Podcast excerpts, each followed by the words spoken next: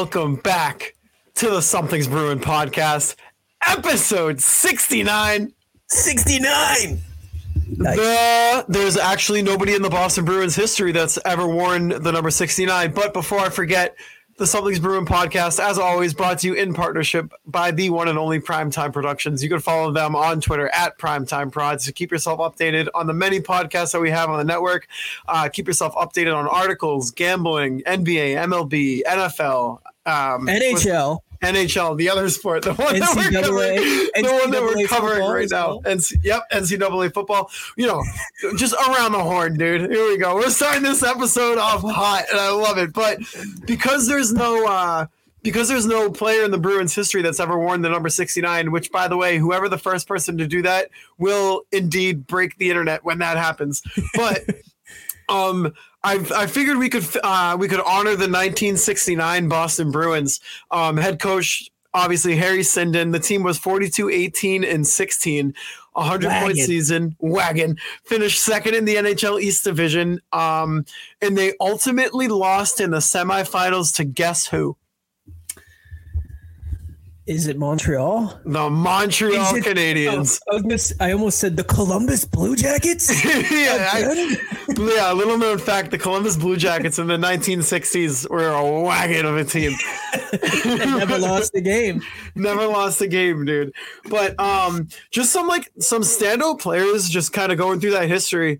Um, and this is kind of cool too. It being the hundredth year, kind of going through you know one of the best teams in the you know team's history.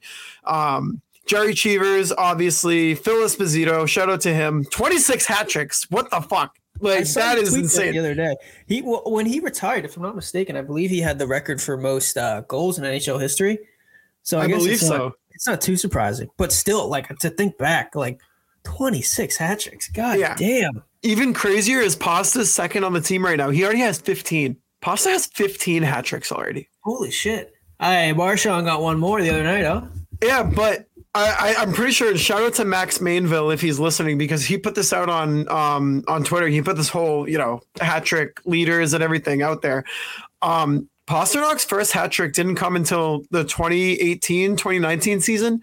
So, or, or, I'm sorry, 2017 2018. So he's gotten 15 hat tricks and you know from from that time period to now.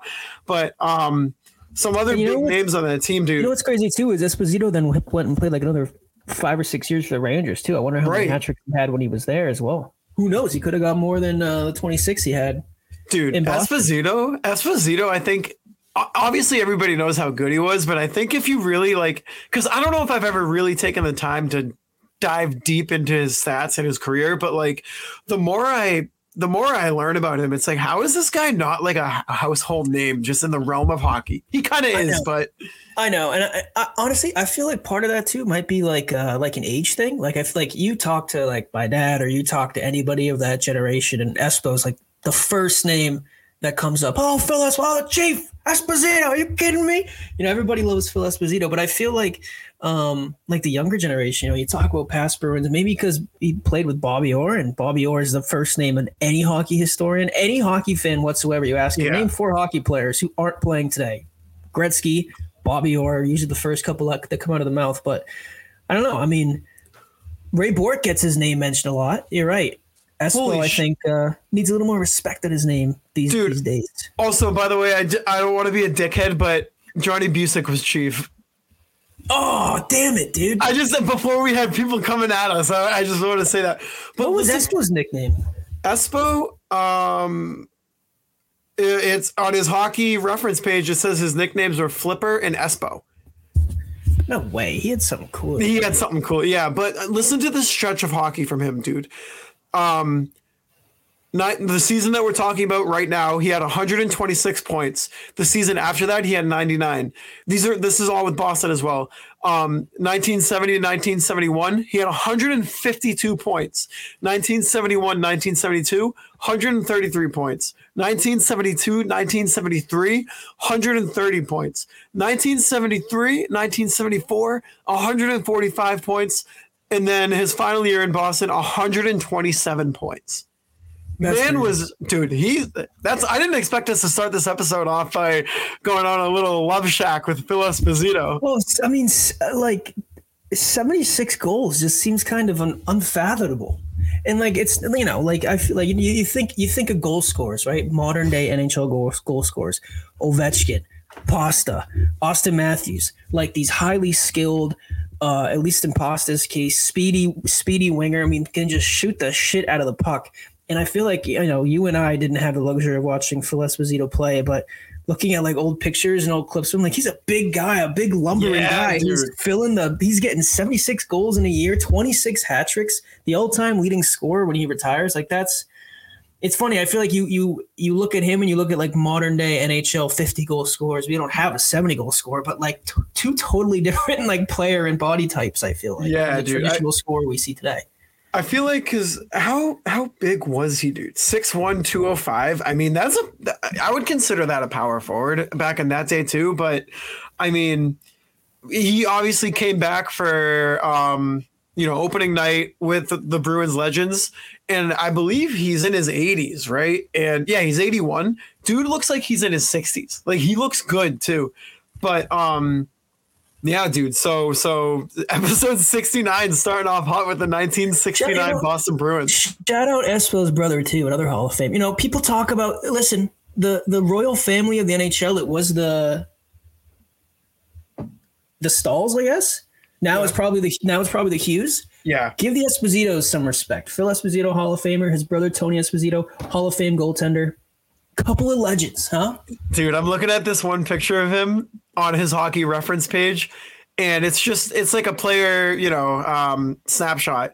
He just looks like he's the stereotypical like 1970s Italian hockey player that just looks like he'd fuck you up any day of the week. I think that's why he fit in so well around here. I mean, he I just know. like he looks like a guy you could see like leaning on the side of a brick building, like smoking a cig and reading the newspaper at any place in Boston. Just drive around and oh, by the way, this guy just he pumped seventy six goals last year for the Boston Bruins. By the way, like he lifted a couple couple times. It, like he could be a ticket scalper outside of the garden. Like that's, like, that's what he looks like. I've literally I've literally seen thirty Phil Espositos just around town at the gas Or, station. dude, or he he helped with his construction helmet on. Helped he, he helped in the big dig. He actually built the Sumner Tunnel. That guy's he's a trucker, man. He he hauls logs all the time. I see him Yeah. going back and forth to New Hampshire. Yeah, yeah. Did you see him last week? He got stuck on Storrow Drive, dude. Like I saw him crossing the border getting fireworks from Phantom Fireworks. unbelievable. Somebody call the cops on this guy. But yeah, so um in other in other news though, the Bruins, obviously our last episode our last episode, um, the Bruins were in a bit of a skid. Um, three straight losses, uh, and they were coming into a big game against the San Jose Sharks. and thank God, dude, thank God that they won that game because the discourse around this team, if they had lost, would have been so toxic and just so unbearable online. Oh yeah, and um, and it's it's funny that you laughed saying it was a big game because it like it was, and It really like was. it's so weird. The five win, uh, zero road win San Jose Sharks coming into Boston and flying across the country, and it was the biggest game of the year. It really but was. um, listen, I think a lot of things went right that game. I think the Bruins look well, look pretty good, but I think that um, what really pushed them over the edge was I was back at Chili's. I True. went to Chili's. I watched the game with my friend, my friend Ethan, and my former college roommate Mike, and we had a hell of a time. And now we know anytime the Bruins are in a skid, Chili's, go to Chili's, get some nachos. Their crispy chicken bowl, by the way, this is not an ad. Freaking, it's max, dude. It's so good. Um, no, but it was a good game. I thought that the Bruins pretty much dominated the entire game. It felt like Swayman going back to his old self, shutting the door. Yep. Uh, a shootout coming off, getting pulled against Columbus. Um, it was the biggest game of the year so far. The Bruins winning, and and it was funny too. I know we're going to talk about the other games, but last week we said on this podcast that you know the Bruins they lost three games and the world was ending. Like Bruins Twitter was on fire. Like everybody's going crazy Yep. and we said um you know, a week from now, if the Bruins beat San Jose, they beat Toronto, and then they beat they get the revenge against Columbus, nobody's talking about it anymore. And here we are. The next week, the Bruins did exactly that, and I feel like now that three game skid is nothing but a distant memory. It is, thank God, too, because uh, it was just getting brutal. But I mean, another big thing on that, Zacha had two points that game. DeBrusk stayed hot; he had a goal, and and um, you know, obviously he he's been heating up a little bit now, and that's thank God we're starting to see that. Um, but he seems like he's kind of falling back into his game. But that's that's the thing, though. Like I know that the production wasn't there. Everybody knows that the production wasn't there, but it's not like he was playing bad. Like if you were really watching the games and if you were really, you know, maybe keeping an eye on Jake DeBrusk, then you knew that eventually some of those were gonna go in the back of the net. He was gonna pick up an assist here and there. He was just kind of, um, what's the word? Um, um, um, um, um, um, I can't think of the word, but he was just hitting a streak where just nothing was working for him he was just getting unlucky. Yeah, and yeah. Uh, and I know, like like you said, he was still playing. He was playing great defensively. Honestly, he might have been playing some of the best right. defensive hockey of his career. The Bruins were utilizing him on the penalty kill. He looked great on the penalty kill. It was he was just snake bitten. He just couldn't get the puck in the back of the net. Snake bitten. That's the that's the term that I was looking for. I, I, I, knew it, and I didn't. I wanted to use it on my own. I didn't want to help you out. I wanted to steal it from you. fair, fair enough. but um, no, I mean he's like you said. Even though he wasn't um performing um point production wise. Like he wasn't getting assists or putting pucks in the back of the net, like we just said. He was still doing pretty much everything else. I mean, he like we said, he was playing great defensively. He's being utilized all over the ice. He just couldn't score. Right. And you know, he had a couple goals in back to back games. He played. He had a goal against San Jose, and he's been playing well ever since. uh Honestly, ever since that benching, since he was at healthy scratch, I think he's really kind of turned it around. Yeah, and uh, it's it's good because I know that's one thing we were talking about was getting um, more secondary scoring from that second line position, whether he's playing second line or first line. There, he's kind of flip flopping, but um, I think that's exactly what the Bruins need is for him to start scoring, and couldn't have come at a better time because they just had a three game skid. Hey, but shout out to this Toronto game because oh. me, me, you, and our buddy Connor went to Buffalo Wild Wings in Shrewsbury to watch this game. Um, shout out to the two guys sitting next to us absolutely hammered, but they were totally into the game with us too. It was a great time. But um, obviously, um, in that game, the Bruins win in overtime. Um, an electric game. I said it. I said it on Twitter as well. The, the entire time, and I don't know if it was the beers and the wings and the boys, but it felt like a playoff game, dude. The oh, whole yeah. time. Any anytime, anytime Bruins Toronto, it doesn't matter. They could be playing at 5 a.m. on a Tuesday morning and everybody's yeah. getting up for that game and it's electric and it feels like a playoff game and uh, it was funny because um, boy i've just been going to great restaurants watching hockey lately between chili's and buffalo wild wings but it was funny because when, when we got there when the when the bruins game was starting um, the georgia alabama game was just finishing yep. and um, I, th- I might have been before you got there but uh, Connor and I, our waitress, like the only waitress in the entire restaurant, was of course from Georgia. She had the Georgia Bulldogs jersey on. So there's no way in hell they're turning that game off the big TV to put the Bruins game on. And uh, so Connor and I didn't even bother because the game was going to end anyways. But somebody must have asked because somebody at the bar with the big iPad thing changed the channel. And every single big TV in Buffalo Wild Wings went from the Alabama Georgia SEC championship game to the Bruins Maple Leafs. And like, you would have thought like somebody just drove a car through the place. Like everybody's screaming. They're like, "What the? Put the game back!" Like food's flying. Everybody and Connor and I are like, "Oh my god!" And then and then the waitress was the worst of them all. She was dropping expletives and like running across the bar because she wanted to watch her Georgia Bulldogs get smacked. By the way, they ended up losing anyways. So ah. and then uh, and then the game ended and we put the Bruins game on. But you're right, it was a great game, and I think the beer and the and the wings definitely helped and the friends. But um, it was an exciting game. Something about the Bruins and the other team pulling their goalie that they just yep. can't figure out.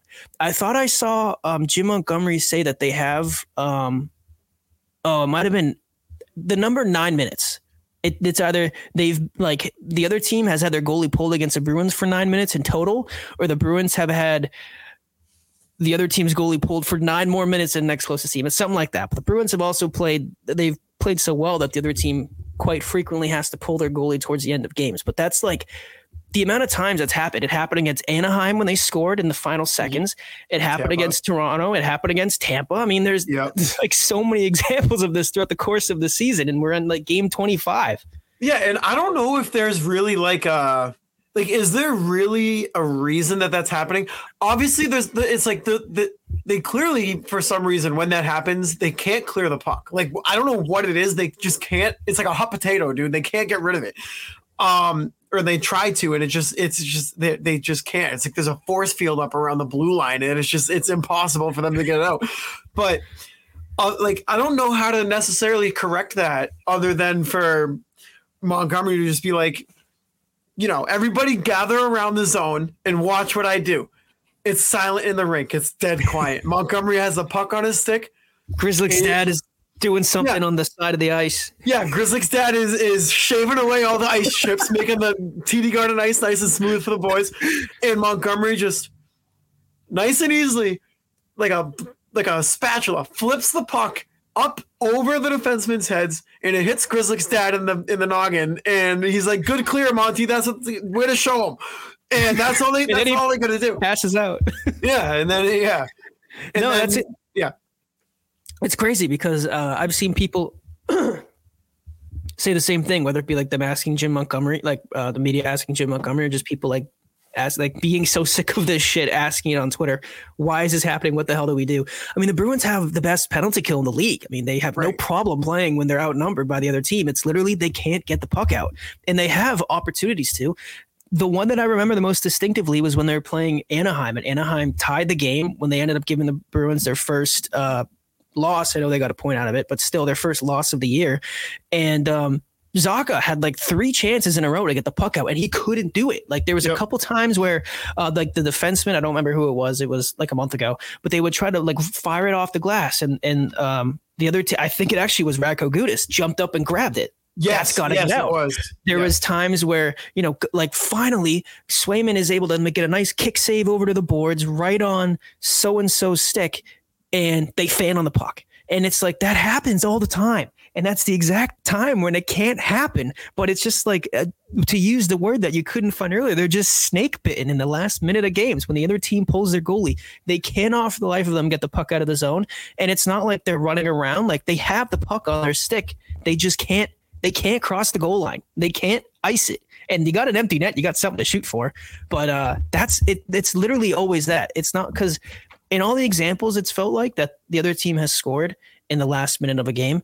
It's not because like they were just like Bruins didn't touch the puck for a minute. There's they're slinging it all over the place. They're hitting crossbar and posts and they're serving the goal. No, it's like the Bruins make defensive plays and their goalie gives them saves. They have one, two, three, four opportunities to get it out, and they just can't do it. They, Yep. We say this all the time. It looks like our men's league team. Like, It does, they, they physically can't get the puck out of the zone. And I don't know how you reinforce that. I mean, I think a lot of it is uh like stuff you learn when you're a kid. Well, you don't go to your backhand. That's the first one. A couple times they're going to their backhand and they're fanning on it. Well, if you just kept it on your forehand and just fire it off the boards, you don't have to worry about it. Just stuff like that, you know, and glass it out. Nobody wants to go glassing out anymore. It's it's it's frustrating because it's like stuff that like they teach you when you're like a squirt and a peewee and you're Yeah. watching the highest level of hockey and they're losing games or or giving up giving the other team a point because they can't they can't just get the puck out. Yeah, and it's like it, the thing is too. It's not like they try to clear it like once or twice and it gets stopped. Like they they have the puck on their stick like five or six times and they try to get it out and it's like they just give it right back to the other team and it's like dude like and then uh, you you see it coming like especially against Toronto when Matthews scored that goal. I mean everybody saw it coming. You I I, I distinctly remember at Buffalo Wild Wings there was like three seconds. No, no, no, because they scored with four seconds left. So there was probably like 10 seconds left. I looked down at my phone and all I heard was the Toronto goal horn going off. And I think I looked at you and I just was like, fuck. it." Like, I felt well. Okay, hey, first of all, we got to flush something out real quick. You I were, think if you yeah. were sweating because Yeah, you put out that tweet when it was two nothing. Let that like the Leafs suck. Like they're the like they're the Yeah, I Bruins. called the them. I called them a joke. I called them. I said the Leafs are a fucking joke, and then I called. I went even further and I called them a failure year after year after year after year, and I love it. And that was in like the first period. Not even not even three minutes later, it was two two. The, Le- Yeah. the Leafs tied it. And, like the look of I- sheer, the look of sheer, like your phone was like ding, ding, ding, like Twitter notification. Everybody's like, dude, what is your problem? Like everybody's coming after you. Everybody's blaming it on you. And then, um, and then the Bruins took the lead. It was three two, and uh, you Oh, I, ex- I exploded when Yeah, Frederic you- scored that goal. Oh my! You, they everybody the the table behind us was like, "Wow, that guy's excited over there." And it wasn't even that. It was every, t- every anytime something was happening in the last five minutes, you were like, "Shoot, shoot, oh my- shoot!" Like you were like yelling at yelling everything, and everybody was looking. But I I remember with like ten seconds left in the game, like when the whole sequence where Austin Matthews scored, I was having such a good time. I looked at Connor and I was like.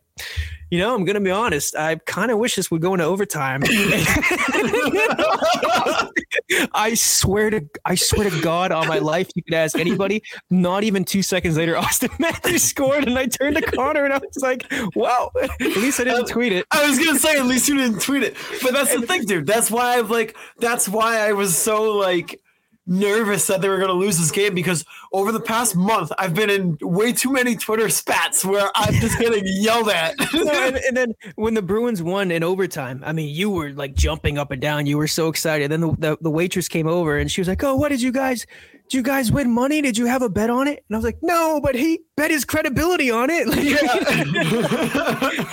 and I was That's like, worth more. he- I was like, he put out a tweet that, that the Leafs suck, that the Bruins are gonna win, and all this shit, and they just won. So now he can sleep tonight. Yeah, dude. I wasn't. I was ready to just delete Twitter off my phone if they lost that game.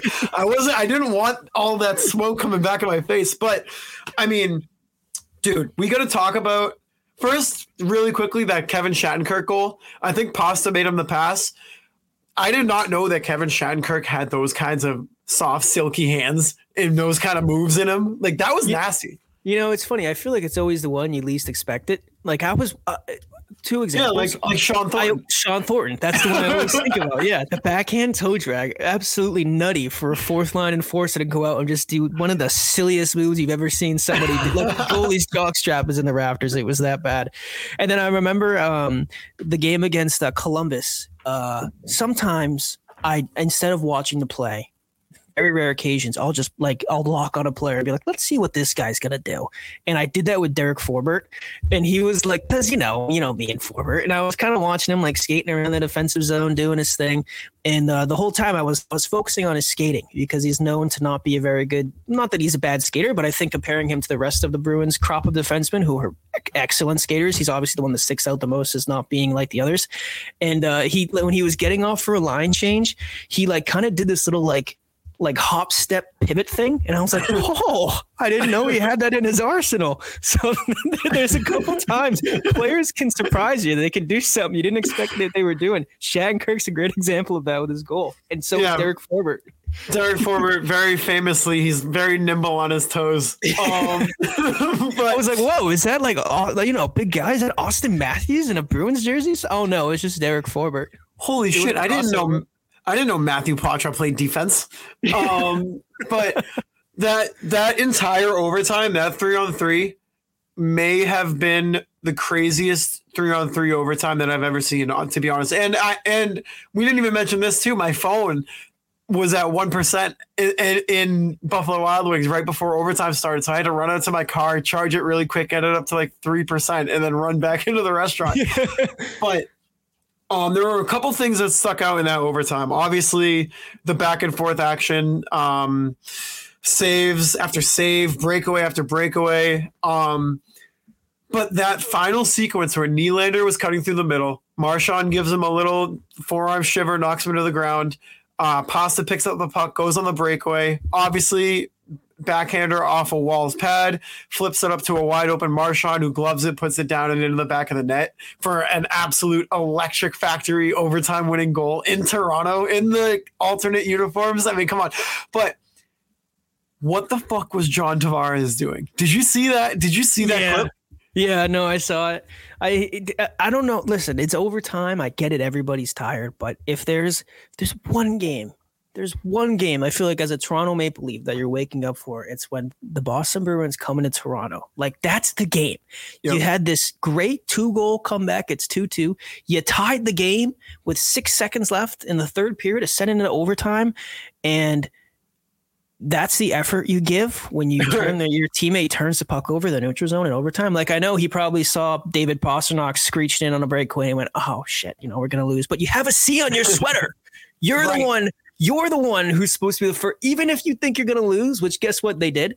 Awesome. even if you know that's gonna happen, you still gotta get back. You still gotta set an example. And I saw somebody tweet, um, you know, the tale of two captains because you compare him to Brad Marchand, who was the one who, of course, stole the puck away from Nylander, got up, followed the puck down the ice, caught the puck, put it on the ice, scored the overtime winner, and he's standing there with his arms out. Meanwhile, John Tavares, the $80 million man, whatever the hell they gave him, guy was sleeping in his Maple Leafs PJs when he was a baby. He's standing there at the blue line looking like an idiot, like somebody just stole his lunch money because, you know, he had to watch Brad Marchand, the other captain, go down there and end the game right in front of you. And I, it was, ugh, as a captain of a team, I feel like that's not at all how you should respond to a to a play like that. And it's funny because I know we've we've definitely mentioned it before on on our Maple Leafs tangents, but it's just so funny how every single so year, so many, dude. But every single year, when the Bruins either meet them in the playoffs or or a regular season game like we just saw, they always and like we said before, they give you that little they don't give you, but they give the Maple Leafs fans a tiny glimmer of hope where they're like, oh my God, like game seven, we have a lead. Or, or oh my God, we just tied it with four seconds left. Like, let's go. No, like it doesn't matter. Like we're still gonna win. Like, like you're playing with your with your food, you know. Yeah. And um, I, I, honestly, I I can't remember the last time that the Bruins played the Maple Leafs, where like they didn't where like it it didn't come up with like negative talking points in Toronto. Like right. Uh, right now, yes, the the Toronto they had a good comeback. They did a good job to steal a point in that game. But a lot of people are on, at least on Twitter, are talking about the efforts of John Tavares in that play. And like, if he back checked, it probably wouldn't have affected the play at all. Like he, Marchand was way so? ahead. I don't think so. No, dude, I think he could have caught Marchand if he was because by the time like he was still flat footed when Marchand was on his stomach after he brought Nylander down. Well, the best part of that is because it's John Tavares, we'll never know. Right, because he, right. he didn't get back. But still, that's a point right there. If that if maybe he could have prevented the win. And people are talking about that. The last time the Bruins played Toronto and they beat Toronto, people were talking about Tyler Bertuzzi and the whole thing with him laughing on the bench and Ryan Reaves being a little bitch in the media after. And like you can go back. It's like every game that the Bruins play the Maple Leafs, there, there's some side plot. There's some side story that suddenly people are talking about. It's like the Bruins go into Toronto or Toronto comes in here. The Bruins take two points and they leave Toronto with all their reporters and a bunch of stories. It's like it's the most ridiculous thing. And it only happens when Toronto plays Boston. I don't get it. Dude, it's because they like it's the at this point like it's not even an, an, exaggeration anymore this is just clear cut this is what it is they're they're our little brothers like they're literally our little brothers like and they they try so hard they try so so so hard to beat us and they just can't I, like I can't. I'm speaking strictly hockey wise. I can't think of an aspect of Toronto hockey for like the last 12 to 15 years that they've beaten Boston at in anything. I mean, the Bruins regularly finish above them in the standings. I mean, when they play head to head, Bruins win, it seems like 70 to 80% of the time. And like 30% of those wins, the Bruins did what they did last night where they give them a little hope and they go, nope, I'm taking that right back. They can't beat the Bruins in the playoffs. They take our players and suddenly they become distractions or media shitstorms. Everybody's talking about Tyler Bertuzzi. Uh, uh, Phil Kessel, he had his moments there as well. And it's just, it's, it's funny as a Bruins fan. Like, I don't know, like it's, it's always fun playing Toronto because I feel like, you know, you're not just going to get a hockey game. You're going to get the joys that come out of a win against the Maple Leafs because it always turns into something. You get Steve Dangle's reaction videos of him screaming at the top of his lungs because they can't beat the Bruins. You get to remind yourself just how great this one sided rivalry is. Mm-hmm. And, you know, the Bruins are obviously going to play them a lot more this season. And it would be really fun if the Bruins. It, the Bruins have played the Maple Leafs twice this season. The first time they played them, we just mentioned, was the shitstorm that everybody was talking about in Toronto for like three weeks. The Bruins were gone. They had been playing games. They were still talking about Tyler Bertuzzi laughing on the bench. Ryan Reaves was still answering questions about it. And Keefe was still talking about Brad Marchand in the media. They played like three other, like they have a, different opponent that night, and they're still talking about the Bruins. That was the first meeting. This meeting, the Bruins, they give them a little bit of chance in Toronto in Toronto. Everybody's yeah. jumping. They're going crazy. Auston Matthews, the American uh, assistant captain of the Toronto Maple Leafs, scores a goal with three seconds left to push it into overtime. Finally, we're going to get the. Nope. Brad Marchand happened. And John Tavares, that's what they're talking about now. Is John Tavares. If if this is the amount of shit that's happened in the two games that the Bruins have played Toronto, could you imagine a seven game series? Oh, could you imagine what would come out of it? The the the, the Maple Leafs would get up and move they would they would they would join the KHL. They would get out of town if they had to play the Bruins in a seven game series, and every game went as the last two have gone because it's been a joke this year. So the last time the Toronto Maple the Toronto Maple Leafs beat the Boston Bruins in the regular season was November fifth, two thousand twenty two, by a score of two to one. So it's not like they blew us out. It's not like any, you know, it's a close, tight game. You know, it's, we probably sat our best players that night. Right. Yeah. So that's that. But I mean, Brad Marchand, um, obviously caps off Toronto with that win. Um, and do you remember the picture that was snapped when the Bruins were on that losing streak and it was him and Bergeron in the equipment room and they were just talking?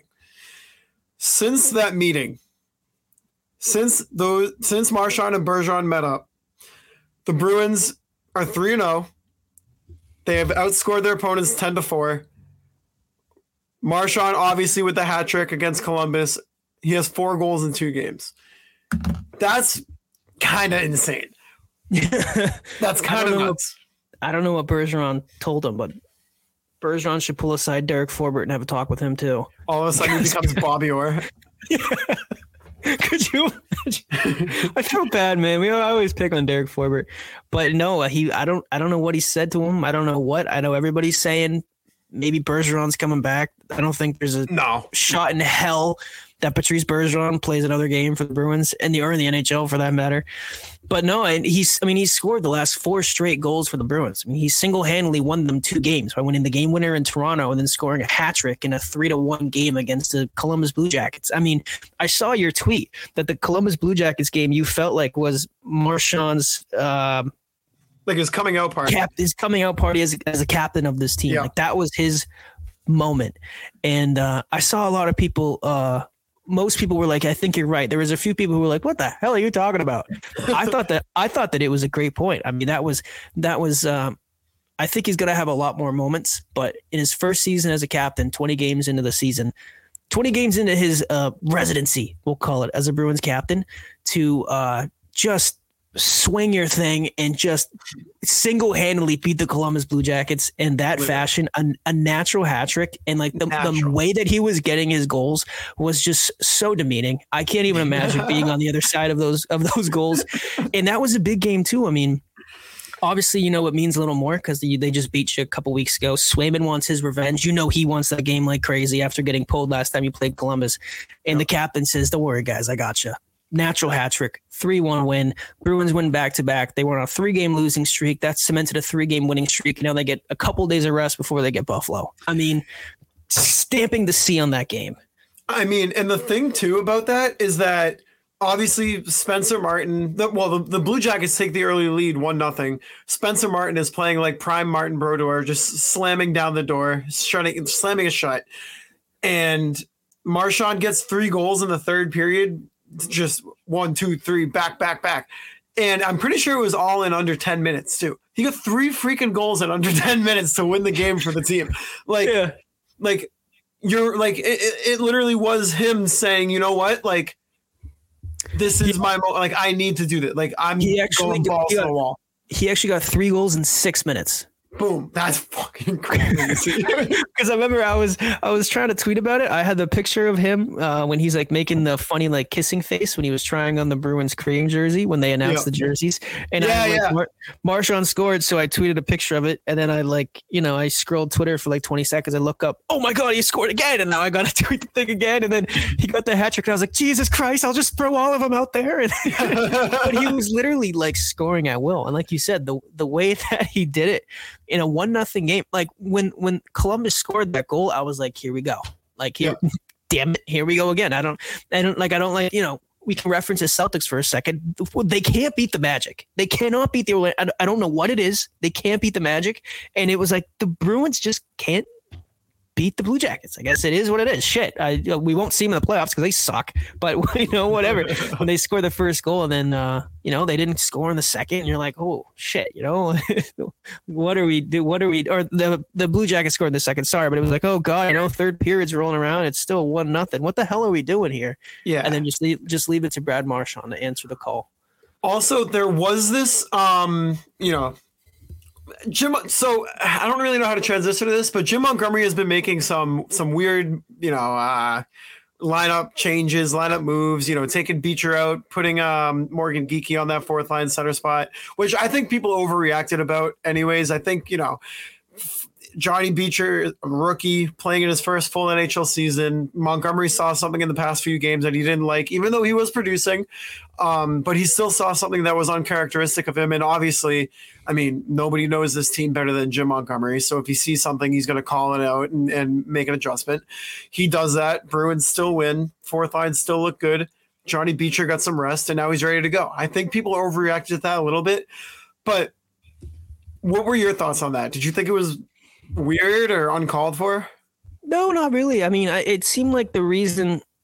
Uh, I I- don't know if Jim Montgomery said it. He might have, and I missed it. But I know people were saying that it was uh, he he wasn't playing because like they wanted to see more out of him or whatever. And uh, I mean, I th- I mean, I thought Johnny Beecher's been playing pretty well, and I think that's why Yeah. people were like, "What? What do you mean you, you got to expect more of him? He's been playing great. He just had his first career goal in front of his dad the other night. He's been playing well. He's winning a shit ton of faceoffs in the fourth line. I mean, what more can you ask out of the guy?"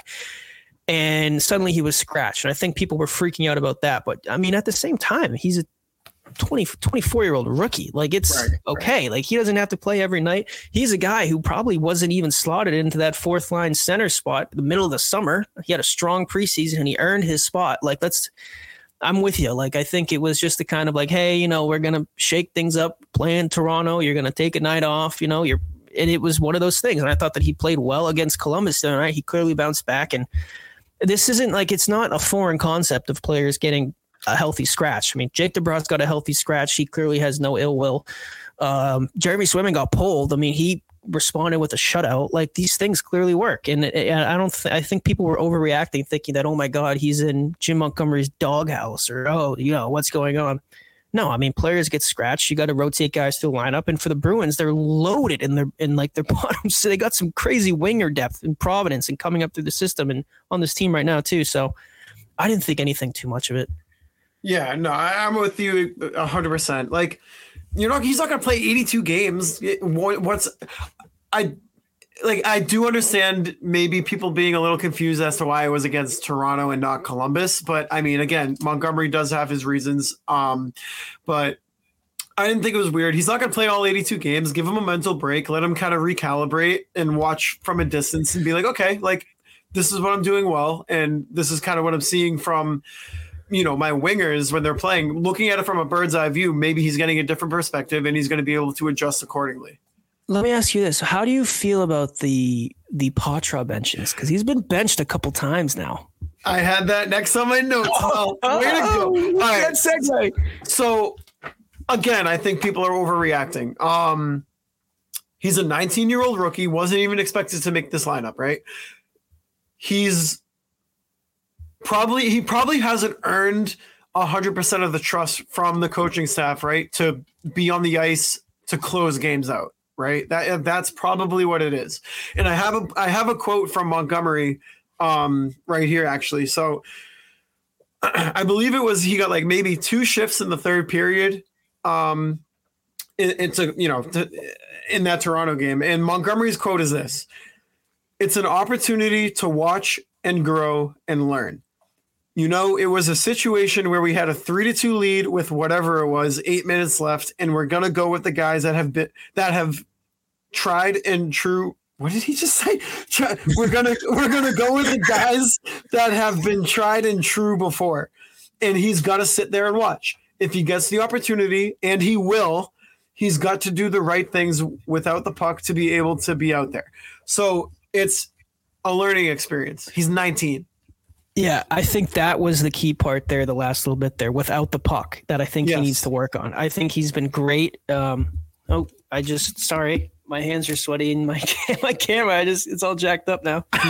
yeah, yeah, yeah. Um, no, he's been great offensively. He's been able to drive play at times. He's obviously scored a couple goals. He's creative with the puck, but he's struggled uh, defensively. I think that he he had a couple bad turnovers. I believe it was the game against Detroit. I go back to when he had that terrible turnover right in front of the net that Detroit ended up scoring off. Yep. And that's a bit of an extreme example. He's not making turnovers like that every night, but if you follow him during the play, he's not always in the best position. He's leaving guys open, and that happens. He's 19 years old. But I think one of the big things too is he he kind of sucks in the faceoff dot. He's at winning faceoffs at a 43% clip right now this season, which isn't great. It's not terrible. It's not. I don't. Okay, I shouldn't have said it sucks, but it's not great. Especially I understand be, being a rookie be better, but yeah, yeah. And I, th- I think what we've seen from our centerman here, uh, obviously Patrice Bergeron is fantastic at winning the, the face up. Jesus Christ, fantastic in the face off dot. Uh, Paul Zach is a good face off man. Nosek was great last year as your fourth line center, yep. and uh, and Poitras struggles right right now at a winning face off. So I think between that and I think there's times he can kind of just drift around in the neutral zone and and there's just parts of his game that he needs to work on. But that comes with being a rookie. I mean 20 games into your career and we've talked about this before he's not like other rookies. Like johnny beecher steps in he's had four or five years in providence to hone his craft playing you know get used to the professional speed Poitras was playing in Ontario in the OHL like seven months ago, so it, right. it's it's a learning curve. It's going to come, but because um, I noticed he's been getting benched for like entire third periods, like twenty minute chunks. He's sitting, um, yep. which I think like surface level, like you said, you see that and you go, oh shit. But when I think when you kind of rationalize it, bird's eye view, there's parts of his game he has to work on. I'm sure Poitras knows that, and it's not like you know Bruce Cassidy's here anymore, and he's just you know what the win a goddamn thing, you know, like yelling at the guys. Like, yeah. and not that Bruce Cassidy ever did that, but you can tell he's more of a stern guy. Complete opposite. I'm sure he did. Complete opposite in terms of how him, how he and Jim Montgomery treats the young guys. And like you know, in the locker room, like Jim Montgomery is probably pulling him aside, coaching him up, saying all the right things. So I wouldn't worry about it. Yeah, yeah. It's just this is what we have. The Bruins haven't had a rookie class like they do this year in a very long time, and I think people are just kind of not used to developing players while they're actually with the team. You know what I mean?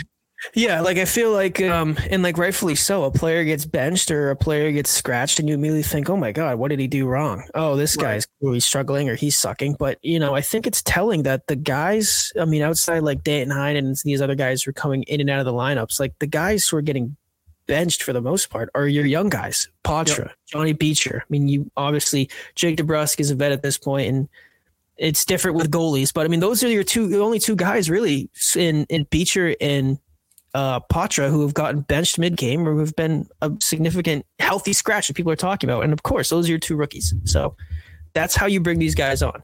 I know, yeah. like Leo Carlsson, for example, was playing every other game in in Anaheim. He was a second overall pick. Like that's you gotta you gotta bring these on these guys on a certain way. You can't just throw them out there every night and expect them to to figure it out. Right. And um talking about obviously kind of relying on on older guys in those moments, right? Where maybe some of the younger guys are kind of slipping. I think somebody who deserves some praise right now is Danton Heinen. Danton Heinen right now He's got eight points through 16 games. He's got three points in his last five games. Uh, he's playing big minutes for the team lately. Uh, he, he's solid with his 200 foot game. Um, obviously, you get him at, at a very, very, very team friendly price. And by the way, right now, Danton Heinen has eight 5v5 points. Tyler Bertuzzi has seven. I think what's Bertuzzi's contract? Like five and a half million, something like that. Danton Heinen is like seven hundred and fifty thousand. I have I have Bertuzzi's stats in front of me. Can you just read through Dan Heinen's stats one more time? Uh yes. Danton Heinen this year, 16 games played, three goals, five assists, eight points, and he has three points in his last five games. Compared to the five and a half million dollar man, Tyler Bertuzzi, 22 games played, so six more games, five goals, four assists, nine points. So Uh, I just I just stumbled this across something crazy as well. what? So Danton Heinen has three goals on the season, right? Mhm. How many shots on goal do you think he has? Is it three? It's four. Oh my god! Do we have a, That's pretty good. a, a sniper at league minimum?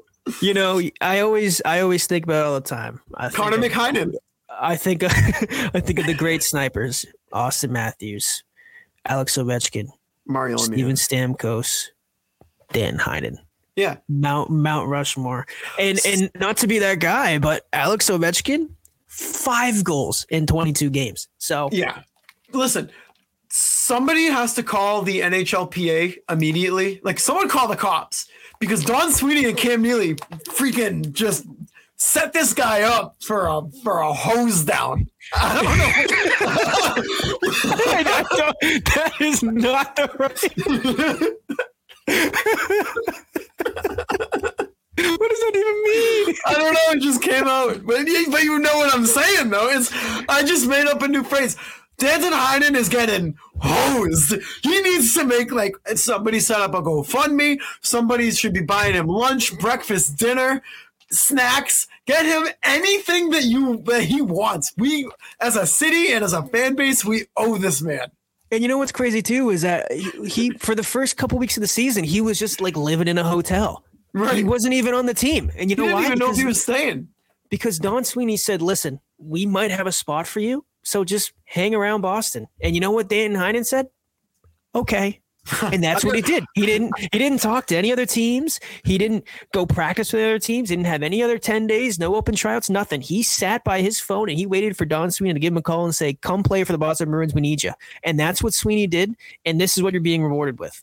Yep. I don't know. I think it, it it's a hose down. I'll agree with you. It's- Whatever the it's a hell it hose means. down. I don't know what it really. I don't necessarily know why that flew out of my mouth, but it works and it makes sense. So we're gonna go with it.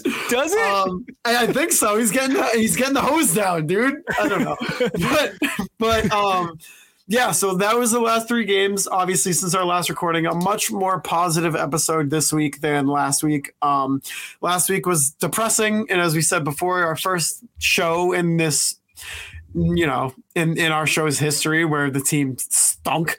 So it was a little weird. but but um I think at this time too we can jump into the voicemails and the DMs. And I know we did get a couple of voicemails. We did. We have. I just looked. I think we have four of them. Hell yeah. Let me play. Um, Not not just Lovell this time. So Lovell, That's somebody's right. challenging you for the crown right now, dude. we have a new guest. Also, We'll play- we'll- also sorry sh- shout out to Louisville right now because it's his first year in the USPS you know gang and he's going through busy season right now so I Ooh. I, I know what he's feeling because I'm feeling it too and shout out to all Hey. the uh, postal workers out there we're with you, Louisville. Stay You know strong. and FedEx and UPS and all the other delivery people out there shout out to you shout out to all the real Santas Have you seen the how much money UPS drivers make? yeah it's crazy What are you doing at the USPS? loyalty Ready? That's right. You, you can't put a price on loyalty, baby. you can't you can't You UPS, they're a bunch of sellouts. They're They are. yeah they don't they don't know what it's like the grit and grime of being a United States Postal Service worker. no they hate America Can we confirm? if you're working for UPS right now, let us know. Do you hate America? You got you commie bastards. What are you doing working for UPS and not the Postal Service? You kidding me? You guys wear brown and white. I wear red, white, and blue, baby. All right, ready? yeah. Oh god, hang on. Louisville, Louisville left three of them. Here's the first one. double five bucks. Dude, what's up with the bees letting Golden go after period uh, with the goalie players? So put some dick in our own zone that could be getting out. Gotta fix that. I don't know how they uh, work on that, but uh, yeah, we gotta fix that. Can't keep doing that. Can't keep doing that. All right, so he touched on them not being able to clear the puck out. Yeah, yeah. Yep. Uh, we we talked about it a little bit, but just I, I don't know. I don't know what the hell. I don't know if they got to do some suit some sprints or something. I don't know if they got to go up and down the ice a couple times and get it through their No. skulls of how to clear the puck out. But No, no, it's no. become a, a bit of a problem. No, Montgomery just has to go out onto the ice with a spatula and hit Grizzly Stat in the head with a puck. That's it. I love. I've listen. I, that wasn't a shot at like Grizzly or anything. I like. I, I love Grizzly's dad. He seems like the coolest dude. But just to kind of throw back to our earlier conversation. Have you seen the videos that um the Bruins have been putting out on TikTok when they like Oh. interviewed like the dads? They have to like share a secret about each their kid. I don't Yeah, remember if we talked about this or not. Did you see Poitras's dad? yeah, but, but Grizzly Stat is a legend though. He seems like the. I would love to go have a drink with that guy. Oh yeah, hang on. I want to find. I had it saved on my phone. Oh yeah, here's Poitras's dad. If you, I, I don't remember if we played this or not. I want to play it again if we did. But Poitras's dad, and it was making the rounds on Twitter because Poitras's dad just absolutely cooked his son, like for no reason at all. Everybody they were asking all the dads on the team, like, what's you know, what's uh, tell us a secret about your kid, or, or what's something about your son that uh, most people wouldn't know. And uh, like Shattenkirk's dad, I think it was Shattenkirk's dad was like, oh, like Kevin is actually a huge Yankees fan. Like, oh, yeah. and uh, and like they made a joke with like somebody who was like a, a big like a big fan of like some movie character or something. And then this is what Matt Poitras's dad said. I am uh, Phil Matt's dad. Uh, fun fact about Matt, uh, he still seems to, even after making the Bruins, still lives off of my, myself and my wife. Uh, the car he has is ours. He tends not to pay insurance. Uh, I'm surprised he even pays for gas, to be honest. Uh, but that's that's him in a nutshell. Like just coming for your coming for your kid's neck, dude. It so- and it was and I saw on Twitter because the Bruins are doing the uh you know the holiday shopping and everything. Yeah. And it was it was uh Poitras and oh, it might have been like Carlo or Lindholm or somebody. They were in like Target and they had a full cart filled with stuff. And Poitras was pushing the cart and everybody was like, Oh, his parents paying for it? Oh, his parents get him that for Christmas? they're making fun of him. It was hilarious. But I thought that was funny. All right, here's uh here's Lobel's next voicemail. For anybody that uses the NESN app, uh, hey, really glad to have NESN back in the life, okay? But holy shit, the fucking, the fucking app sucks. It, it skips around.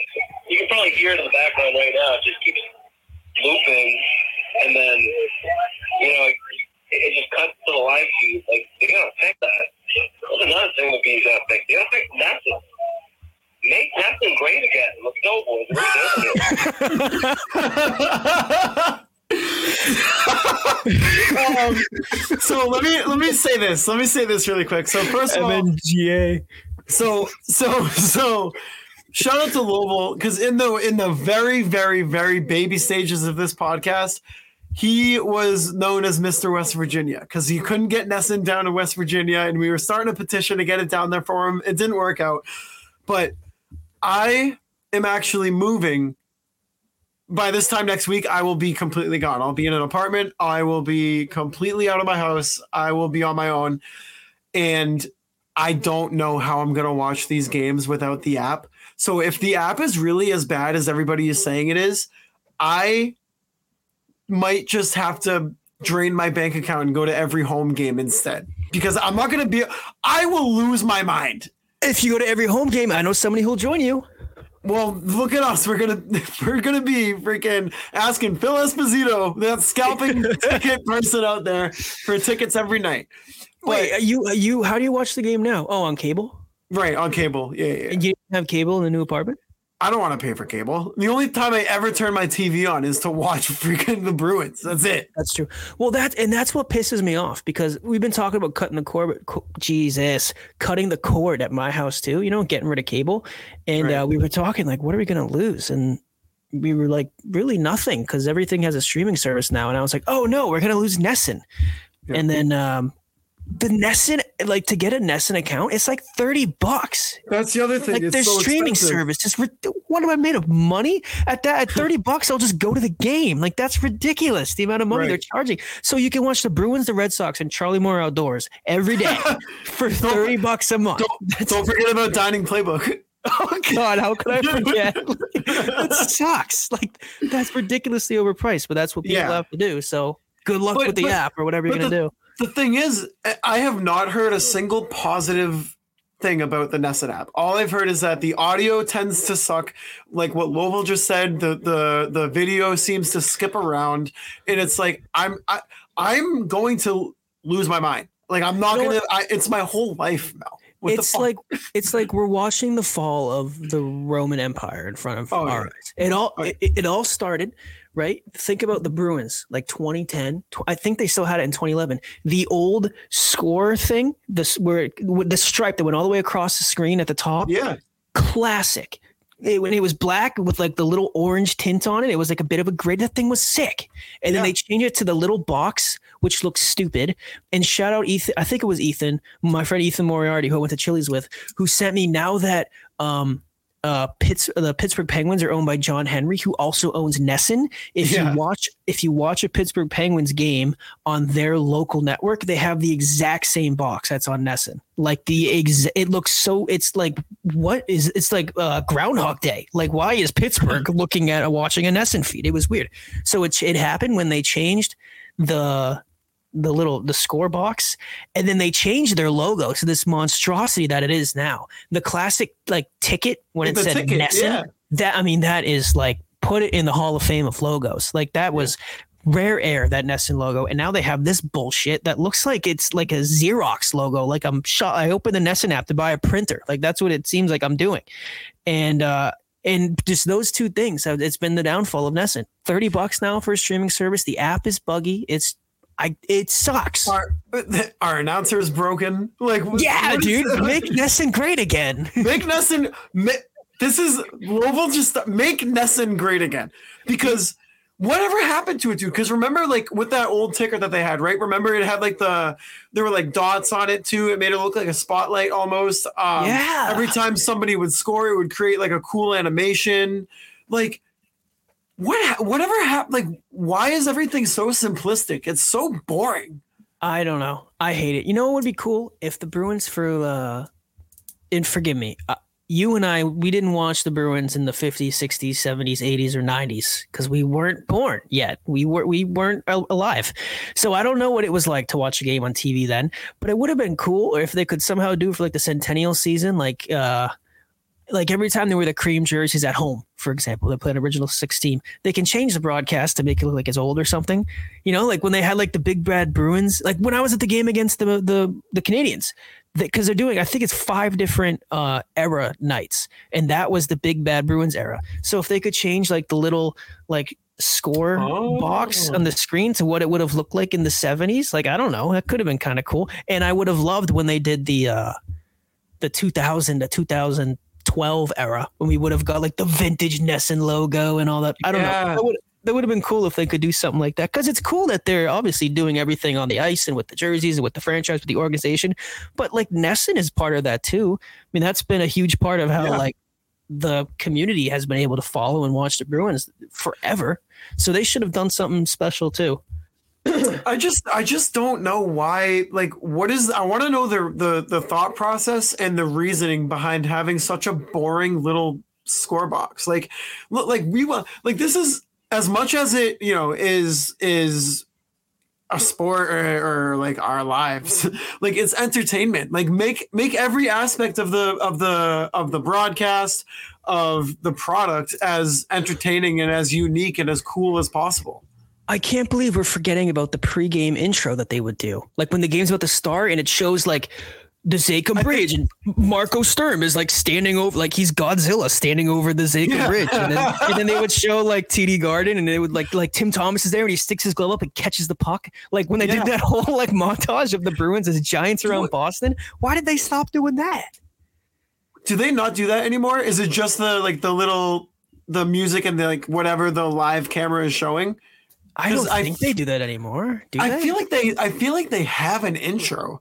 But the fact that we don't even know just shows that if they do, it's not as good as it Yeah. used to be. like if you watch, and I keep referencing 2010 because the other day there was a the Bruins were NESN was replaying a 2010 game between the Bruins and the Montreal Canadiens, and it was prime Jack Edwards, and they had the whole intro with like the one I just said when it had Tim Thomas catching the puck and it's like they tossed the puck at this guy and said okay catch it and suddenly he's like standing over the TD Garden and they would have like David David I think it was David Krejci like walking across like the freaking Charles River or some shit when it's frozen like they had oh like this God, whole yeah. they had this. I just unlocked the core memory. Like they had like this whole cool. It was like it was a production. It was a cool thing, and uh, they had the old NESN scoreboard and the old NESN logo. And then to your point, now we get today, and everything is just so simplistic. And I think that maybe they they thought that um getting you know like shrinking the size of the score box because now you can see the whole ice instead of having this bar go you know cut off part of the screen. Maybe they thought it would be for a better uh, viewing experience, but. I don't know. I like a production. That's why I like watching football on TV instead of going to the game because you get to see all the little animations and you get to see the details and you get to see the production of it. And I feel like we don't get that anymore from NESN. And e- whoa, and even if I don't even know why my light just went off. Um, but even if like thinking about it, right? Because like you said, like um, making the score bug or scoreboard, whatever you call it, as minimal as possible, so that you can see more of the actual on ice product or whatever. Okay, like that's fine. I understand that logic, and that actually does make sense. But if you're gonna do that, don't make the scoreboard black and white. Like at least make it interesting to look Yeah, at. it's like, put, black and gray. It's ugly as hell. like put the team colors in in correspondence to the abbreviation. Like obviously the Bruins would be yellow, and then say you're playing the Blackhawks, and the Blackhawks abbreviation is Red. highlighted in red. Yeah, like just make it in like make it interesting. I don't need to. I don't need it to be so boring. Yeah. There's and, my light. and my light came back. And like for a couple of guys like us, like we're not known for having big brain ideas. And I feel like No. we've been spitting for the last 10 minutes. Like I feel like somebody should clip this and send it to Jack Edwards. DM him on I don't know, because I feel like we have some pretty good ideas we're brainstorming here. I hope. I hope that Gail can Yeah, that's this, this part of the episode Gail. just send it to Ness and you Uh, know just- higher ups. Uh, put it in like in, in a manila envelope and just slide it under a door you don't have to be involved at all just get this to the guy or the or the woman who is in charge of making these decisions and we'll see how far we can take it and make and then make sure you stamp classified with a big red marker on, on the manila folder. and don't forget to include changing uh blade's name to beans and to Yep. hanging jack edwards suit jacket in the rafters as Those well as Craig things. Smith, as well as Craig Smith. of course how can we forget Yes. Yeah. all right here's louisville's that went on a bit of a tangent here's louisville's last voicemail This isn't really a question, just a beef I have with my mom. Dude, I was at work today, and she texted me, and she's like, "Hey, I uh, I won Bruins tickets. Do you want them?" And I, I was at work, uh, you know, running around getting the parcels out. Hell yeah. Um, I didn't answer in time apparently because I went back in my phone, and uh, about ten minutes later, she was like, "Never mind, Dad's going." And I was like, "Yo." No. Hey, you can't do that to me, Mom. Fucked up. Free beat tickets. Uh, no free beat tickets? Ten. And you know what?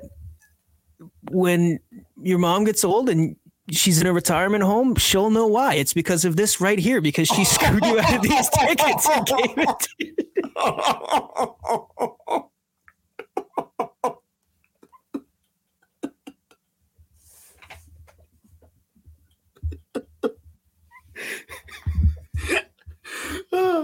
Uh, when I was was just that, kidding. That's when was that voicemail? Because what game was that for? That was on Sunday, so that was against the Blue Jackets. So he could have seen Marchand's hat trick. Oh, Yeah. you listen. You have to put your mom on like sabbatical. This isn't. That's not fair.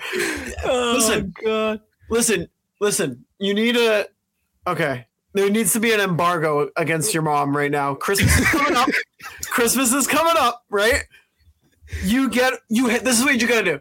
You have to pull a Michael Scott get a nice box and gift wrap it, but inside is just a rock. No, or Some- you know what you something like that. Get her tickets to something that she really wants to see, whatever it is. And uh, at the so last mean. minute, tell her that you're going with me and Sully instead. And the Yeah. three of us will go and we'll send her pictures and we'll have a great time. But uh, no, you know what? Honestly, she was probably just looking out for people in your community because clearly they needed their parcels and they needed to get their mail. Yes. Yep. And um, damn, ten minutes. I can't even imagine the the going from the highest of highs to lowest of lows in such a short amount of time like that. Yeah, I mean, I don't. God damn. If if people were that quick to switch up on me, I mean, I don't answer my phone for like seven hours sometimes. Yeah, I've noticed. But I'll be on Twitter though. oh, I texted you. I texted you something. Uh, oh wait, what did I say the other day when you weren't texting me back? Hang on, let me find it. I was. I was. the game on Uh, Thursday. No. Oh, I just straight up said answer. I said answer my F effing text. There was another time. There was another time too when like I, I- I texted you. I think it was you. I texted you something. And you didn't answer for a couple hours. So then I, I replied and I said, I texted you back and I said, I said, and then I just copied and pasted the entire text. that I. I remember. I remember. and then that you one. answered me back. Um, Jesus. All right, I'm sorry I'm about that, sorry. Lowell. That that sucks. All Yeah, right, we got sorry, one Lowell. more. We got one more voicemail. Not not from Lowell this time. Ooh. Oh, hang on. Oh, I'm hitting all the wrong buttons. Oh boy. Mike calling in. Hey guys, this is uh, Mike calling in from uh, Guilford, Connecticut. Got a little question for you. Uh, not necessarily Bruins related, but uh, college hockey related. Um, there's been a lot of talk recently with uh, the potential of Quinnipiac joining Hockey East. Um, Hmm. I just wanted to see what your thoughts were on that. Do you think that's practical? Do you think Quinnipiac can compete with, uh, you know, BC, BU, Maine, those teams uh, every year, you know, multiple times a year? Um, yeah, I just wanted to get your, what your thoughts were on that stuff. And uh, also, another question um, who do you think is going to win Hockey East this year? Hockey East has been pretty uh, competitive this year. Quinnipiac's played them uh, a number of times already, and uh, it's been mixed reviews, mixed uh, results on both sides. Uh, so I don't know what your thoughts are. So, if you're I'll wondering you- why, I'll, I'll let you go first because you're the QU. if you're wondering why he was asking so much about Quinnipiac, that is because that is my college roommate, the Michael. I won't say his last name, but he is a Quinnipiac season ticket holder. When I went to the game uh, like a month ago against Yale, he was the one who got the tickets, um, and he asks us all the time, "Why don't you talk about college hockey?" And I say, "What's the name of the show?" That's why we don't talk about college hockey. But I always say, if you call in, you leave a voicemail, and you ask us about Quinnipiac or college hockey, then we'll talk about it. Um, so he said Quinnipiac, Quinnipiac might be moving to Hockey East. I did not know that. I did you hear that? I didn't hear that either, but I love it. I no, I didn't hear that either. But um, I mean, first of all, right off the bat, as a Quinnipiac alum and fan of the hockey team, I have mixed feelings. I love it because they'll be getting bigger spotlight. They're playing the best teams in the country seemingly every single night. Um, I also am kind of like, eh, because they're not going to run the table anymore because in ECAC it's pretty much Quinnipiac and uh, Cornell is okay. They're not great this year, and like that's pretty much it. There's a reason they call it a farmers league, and there's a reason all the Big Ten teams were talking so much shit about Quinnipiac last year, just to then get smacked on their way to the Natty because Quinnipiac play any good teams really because they're in uh, ECAC, which I get it. So if they were to move to Hockey East, immediate reputation bump, as if their reputation didn't get bumped up enough last year winning the national championship. But playing BC every night, BU, UNH, Providence, like the teams that are in Hockey East are like they're the real deal. I mean, it's it's arguably the best conference in all of college hockey, and it's one of the most electric too. Like it gets huge buzz in the Northeast. Nobody talks about the ECAC, at least in Massachusetts, which I'm sure eh, they might talk about it more in Connecticut. I the only time I was I was living in Connecticut, I was living at Quinnipiac, so I know everybody was talking about QU. But if you were to drive like an hour north to like Hart or in Hartford, I don't know if they're talking about Quinnipiac hockey as much around there, but um, I know Quinnipiac would get a lot more reputation around these parts. And I think it would be really cool too, like thinking about Quinnipiac's kind of emergence. Like I think it says a lot about Rand Pecknold because when he became coach of the team, they weren't even D1. So he took them into Division One hockey. He then took them into new branding where they were Quinnipiac College and then became the Quinnipiac University Bobcats. They weren't called that until Rand Pecknold came here, and then he made them uh, a Division One hockey team, and then he made them a respectable team that was finally winning games, and then he got them a new stadium. They were practicing every single night at the local high school at 10 o'clock at night, like twice a week. College hockey team. That was their practice schedule when Rand Pecknold started out at Quinnipiac. From then, he then brought them into a champion of the ECAC. Then he brought them into a team that qualified for the playoffs. Then he brought them into a team that made it to their first ever Frozen Four. And then last year, he brought them into a team that won a national championship. So over the whole course of his career, he literally started coaching Quinnipiac from nothing and built them in to a national championship. And now I think that this would just be another feather in his cap, having this team go from the ECAC, one of the worst conferences in college hockey, to Hockey East, arguably the best, I think, would just be like another incredible thing that Rand Pecknold has done, not just for Quinnipiac, but I think for college hockey. They could make a movie about this guy's life. They and, could. Uh, and I would love it. I would love it. I think it you you'd be seeing the best of college hockey every single night. I think for Mike, I know he just said he works in Guilford. I know he, where he lives, but I won't dox him. He does live in Connecticut, and I think it might not be great for him thinking about traveling to all those games all over Massachusetts and New Hampshire and Rhode Island. But I mean, the level of hockey you'd be seeing every single night. I I, am excited if that's what happens for Quinnipiac. I think that's what they deserve. I think that they're finally getting some respect, which sounds ridiculous because like I feel like people hear me talk about Quinnipiac saying get respect, and they're like, shut up, they just won the national championship. Nobody from Massachusetts, nobody unless you're like tuned into college hockey, you still don't know what Quinnipiac is. It's it still happens now where I go to I'm like I'm wearing a Quinnipiac something or whatever, and I'm making small talk, and they go, oh, what school do you go to? And I say, oh, Quinnipiac. Oh, in, in Worcester no, that's Quinsigamond. It's a totally different school. Not even like it happens, it happens all the time. And um, like I feel like we're watching in real time like Quinnipiac become a, a powerhouse school in the world of college athletics. And I think yeah. Quinnipiac joining Hockey East would would just be another way of doing that. Yeah, I I uh, I mean college hockey right now too is I would say maybe it's just me because I'm more in tune with this world now. Uh, I wasn't really in tune with the college hockey world too much up until maybe like a year or two ago, but I feel like it's more popular than ever. The the players and the development and the skill in that league in Hockey East in in just D1 college hockey in general is far above and beyond what it's ever been. I mean, name the players: Eichel, Oettinger, Swayman, um, Celebrini right now, um, Adam Fantilli. There's just so many. Actually, no, Adam Fantilli didn't play in hockey, East, but either way, there's so much talent. I feel like adding another team to Hockey East, a team that just won a national title, um, it'll only increase the interest, at least in New England. Obviously, having it be Hockey East, it'll increase in, increase interest, viewership, um, in, in college hockey. I love it. Um, I think Quinnipiac deserves it, like you just said with with uh, Pat. What's his What's his uh, last name? Rand Pecknold. Rand, Rand Pecknold, obviously, with all the work that he's put into the program, like they deserve it. I think um, they have a talented enough team. They have a talented enough program. There's enough interest around the school to support it. Um, and also, too, if you put them in Hockey East, the um, it's just another team to to draw more players into. Um, what's it called when you when you bring a player in for your team? Um, transfer. No, not transfer. Whatever. The, the, more players will pick that team to go to. Like, there's more options. It's more recruit. competitive. Recruit. Yeah, you'll bring the, the recruitment numbers will go up. Thank you. Um, so I think it's a good idea, and I love it. And also, my pick for to win Hockey East, I'm gonna say easy pick right now is BC. I still I still like BU. Yeah, and uh, I think BU is a good pick. I'm I'm I'm still riding with BC. Those are the I mean I feel like those are the two easy picks. They're the two yeah. obvious picks, but I I like they're they're just so loaded. They're so good those two teams. I'm happy that yeah. Boston hockey's good again. But the last thing I did want to say about Quinnipiac too is that you know for uh, the national championship, like I can't begin to explain how big that was for the school.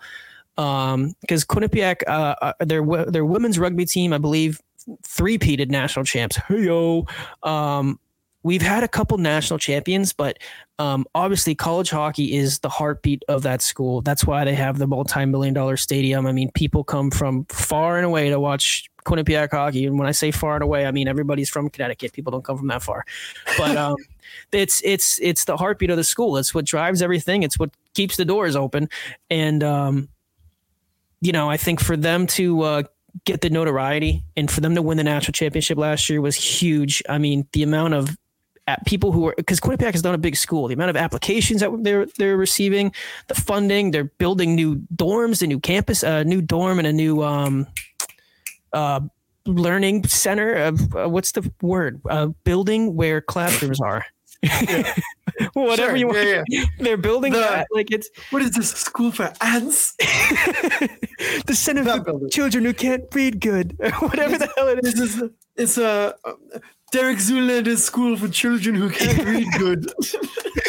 but uh, no, but I mean, I think it, it th- that was big for the school, and and I think moving to ECAC where they're playing the the biggest the biggest college hockey organizations in the country every you know almost every night. I mean that it's huge for the school because i mean you look at them now and like no disrespect to the teams that are in the ecac but they're they're they're not good. Like they're not ranked. They're not big schools. They don't have a storied hockey program. Um the only yeah i think the only one that's really competitive i'm sure mike will probably check me on this but i can only think of cornell i mean off the top of my head. Um but I, I would love a move to the to Hockey East. That would get me excited. But this year, because Quinnipiac is not in Hockey East this year, I'm I'm still rolling with uh, BC. Yeah. Um. So jump. Thanks for the voicemails. Uh, shout out to Chris. Shout out to Mike. Um, we're jumping into the DMs here. Uh, we got one from Jack. We did. Oh, start with Jack. Start with Jack. A friend from across the pond. He chimed in. He said, "Hey guys, First of all, I don't actually think many of us know what Thanksgiving is over here. We just know it's a kind of pre Christmas meal that happens in the States. For those of you who might not have listened to the last handful of episodes, Jack is from the United Kingdom. I believe he's from England. He said, however, massive kudos to you guys for Wait, adding Black Friday. Isn't that isn't that the United Kingdom? Yeah, England is part of the United Kingdom. Oh, okay. I thought you said the opposite. My bad. My bad. Wait, what do you what did you think I said? I thought you said that um, England wasn't a part of the United Kingdom. Oh, okay. Yeah, yeah, yeah. I thought I was I was gonna I thought you I thought you didn't know what the United Kingdom was and I was gonna ask you what it was and I was gonna enjoy having Jack listen to it. No, it's um, like where the Lord of the Rings are from. Exactly. Yeah. well, no, you, no, no. You're thinking of uh, United Kingdom is when you go through the dresser in the room and behind the sweaters and uh, it's like Narnia. There we go. Oh, okay, okay. I got it. It's you. like so, Canada. It doesn't actually exist. So it's fake. Okay. Yeah. oh, I'm sure he won't get any heat for that one. Yeah. okay. He said, Hey guys, first of all, I don't actually think many of us know what Thanksgiving is over here. We just know it's a kind of pre Christmas meal that happens in the States. However, massive kudos to you guys for adding Black Friday onto it because we snapped that up with zero hesitation. Reading the comments on your pod announcement tweet, I saw Island Stew say you guys don't get Boxing Day. Is this true? Spoiler, Jack, that is true. I have no idea what Boxing Day is. So when everyone said, gets on the street and they just fight each other. he said Bruins from the week beating the $81 million down the drain San Jose Sharks isn't something we should get too carried away with, but let's celebrate Sway getting his 11th shutout in his 100th game, giving him a shoot a shutout percentage of just over 10%. That's actually crazy. I did not know that.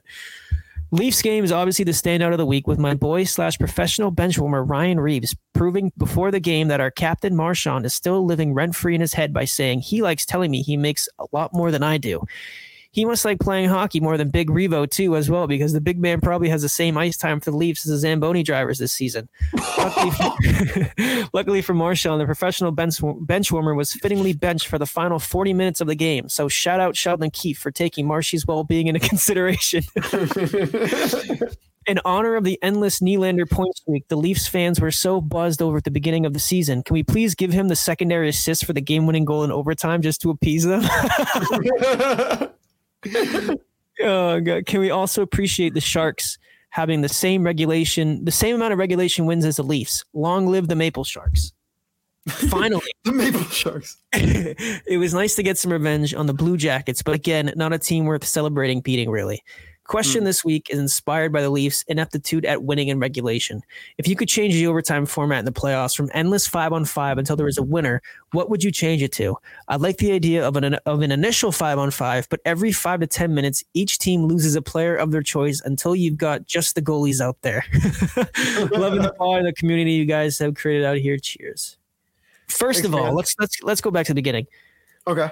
He said, first of all, I don't actually think many of us know what Thanksgiving is over here. Thanksgiving is the the epitome of American holidays. It all started in the 1600s when the I believe it was the Puritans actually sailed their asses across the Atlantic Ocean. They were probably your ancestors and stepped foot on the great soil that is the United States of America. And they met up with the Native Americans and they said, Hey, would you like to have a massive feast? And the Native Americans said, Yep, but we don't have any turkey, so here's a duck. And that was the first Thanksgiving. And we've done it every single year since, except the only thing that we change is that duck is now a turkey and we play football. American football. It was the it wasn't it Pocahontas or was it Pocahontas or Sacagawea? Neither it was Squanto. Squanto. That's right. That's right. That's right. Yeah. Um, it's my favorite holiday. Um, out of I like it more than Christmas. I like it more than Easter, Halloween. It- uh, oh my God, it's the best holiday in the world. Uh, maybe one. Hey, maybe one year, Jack, you can fly over here for Thanksgiving, and we'll show you what it's all about. Yeah, I Um, wouldn't go to your house though because you got rice, pilaf, chicken nuggets, and pizza. But we do. We do have plenty of beer. okay, shit, I'll be there next year then. Yeah. This year we didn't have any pizza, which was uh, which was refreshing, honestly. no, I Thanksgiving, Thanksgiving, and Christmas are definitely the, my two favorite holidays. Thanksgiving though is is the absolute epitome of American holidays. I know Oh, yeah. Canada has their own Thanksgiving as well. It's like a week before America's. I have no idea what their Thanksgiving is like. I would assume it's fairly similar. Um, but no, it, um, Thanksgiving is a big deal in America. We have the Macy's Day Parade. Yep. Everybody gets two. Usually, you get two days off from work. Everybody's eating turkey and rolls and doing whatever, watching football. Thank God the Patriots didn't play this year. Oh my God. Um, but the next thing he said was Island Stew said we don't get a Boxing Day. We do not get a Boxing Day. Isn't Boxing Day like when you return the gifts you don't like or something? Um, I'll tell you in a second. Boxing Day. Okay. Boxing Day. Get out of my way, ad. Boxing Day is a holiday celebrated after Christmas Day, occurring on the second day of Christmas. Though it originated as a holiday to give gifts to poor people. Today, however, Boxing Day forms part of Christmas celebrations, with many people choosing to take advantage of Boxing Day sales. It originated in Great Britain and is and is celebrated in several Commonwealth nations.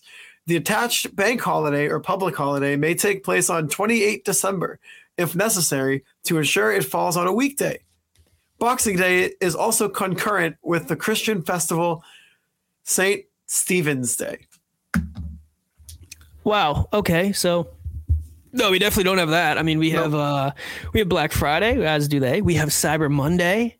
I don't know if they have Cyber Monday. Cyber Monday is the Monday after Black Friday when everything on Amazon is cheap. That's Yeah. just an Amazon holiday, actually. Now that I think about it, pretty much. Yeah, but uh, both, both days I used to love, I've now turned to despise with, my, with my entire bane of my existence. Well, it's a good thing we don't have a Boxing Day then, because uh, I think they have Boxing Day in Canada. I think I'm pretty sure. I'm actually almost positive they have Boxing Day in Canada. We just don't have it here. yeah. because we at 1776 we clipped all of our Great Britain roots. So And we threw we threw all those boxes into the harbor. That's right. That, that was our Boxing Day. um. All right. He said, uh, Take your you tea could, and stuff it. if you could change the overtime format in the playoffs from endless five on five until there's a winner, what would you change it to? Can I be honest? Yeah. I there's nothing more in life that I love more than five on five playoff hockey. I am not even being like a hardo. I don't think I would change anything. I really don't. Yeah. I don't think I would either. And then I mean, I guess that makes me a hardo. But I was thinking, you know, I love three on three overtime. I'm thinking about the Bruins and Maple Leafs the other night. Yeah. But that's uh, that's not the right way to do it. I think in the playoffs, um, it has to be five on five. That's the most fair way to do it. So Can I ask? Yeah, can I just ask you a question? yeah. How about in in regular season, right? So obviously, three on three might be the greatest thing hockey has ever done in terms of overtime.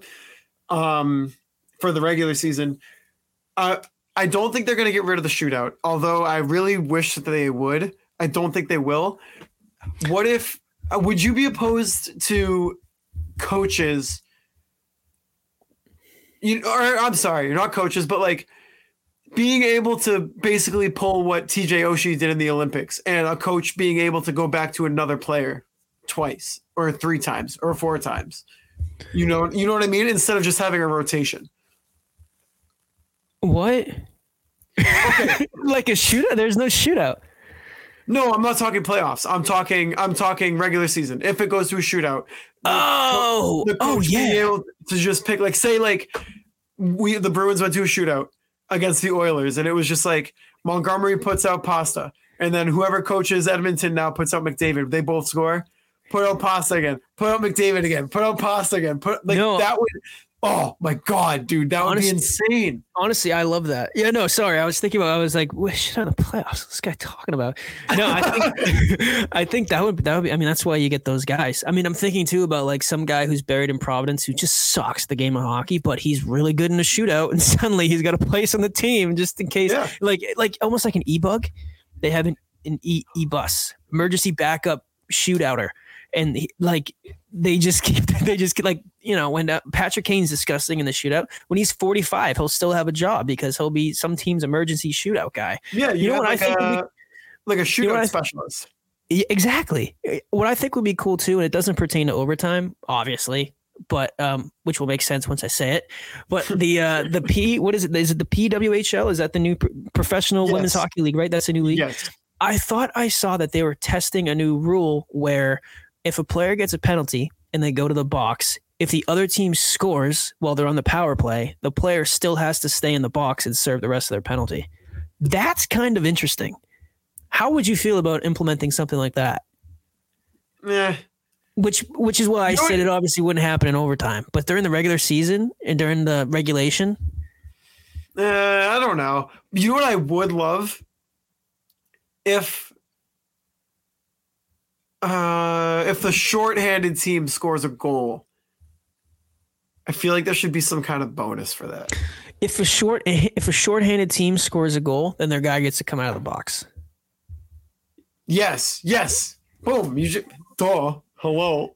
Yeah, My Alexa's always pinging, but you know that, that makes perfect sense. That, That would, would be, be sick. cool. That would be sick because then you get a reward for pushing for offense. It would make the penalty kill a little bit more dynamic. Um, ooh, I kind you of know really what? like that. I feel like the NHL is trying to promote.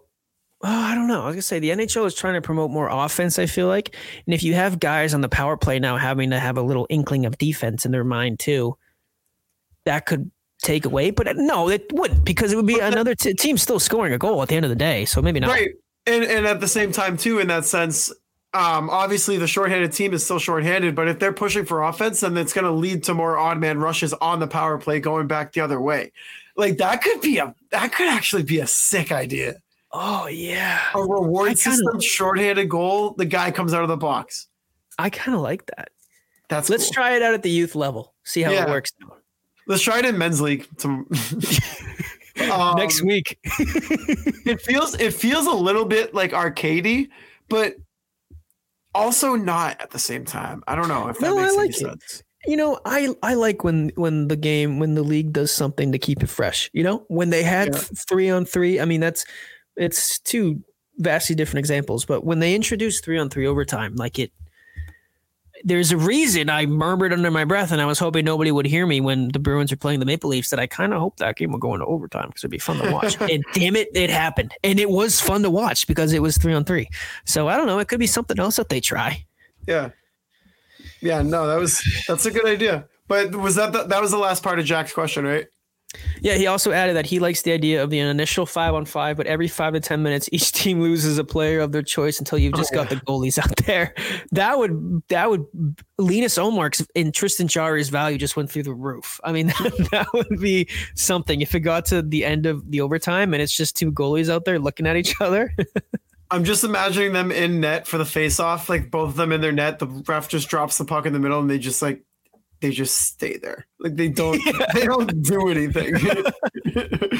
Well, because if Um, you, if they went to pick up the puck and you go down there and shoot and the goalie makes a save, well, if it's Omar or Jarry, you just got to stand up and fire that thing down the ice. I'm just imagining two goalies one on one with a full sheet of ice in front of twenty thousand people. If Like, I was what? a fan, that's that's my bathroom break. That's when I go up and I and I go to the bathroom where I go and stand in line and get a beer. yeah, dude. Um, yeah, so shout out Jack. Um, little history lesson there on Thanksgiving. We got a little history lesson on Boxing Day. So um we're moving on to the next one here. Um, let me see as I have to pull them back up. Um, boop, boop, boop. This next question comes in from Tommy Bennett. Shout out Running with the Devil. Shout out his uh, articles on Prime Time. Uh, follow him on Twitter at TJ Bennett37. He said, What's one issue that stands out to you right now that if it stays an issue, it could pose a problem down the stretch? Cl- mine is closing out games. And I said this to him. I said, It took me a second. I thought about it. And then right away, it was just closing out games. Closing out games.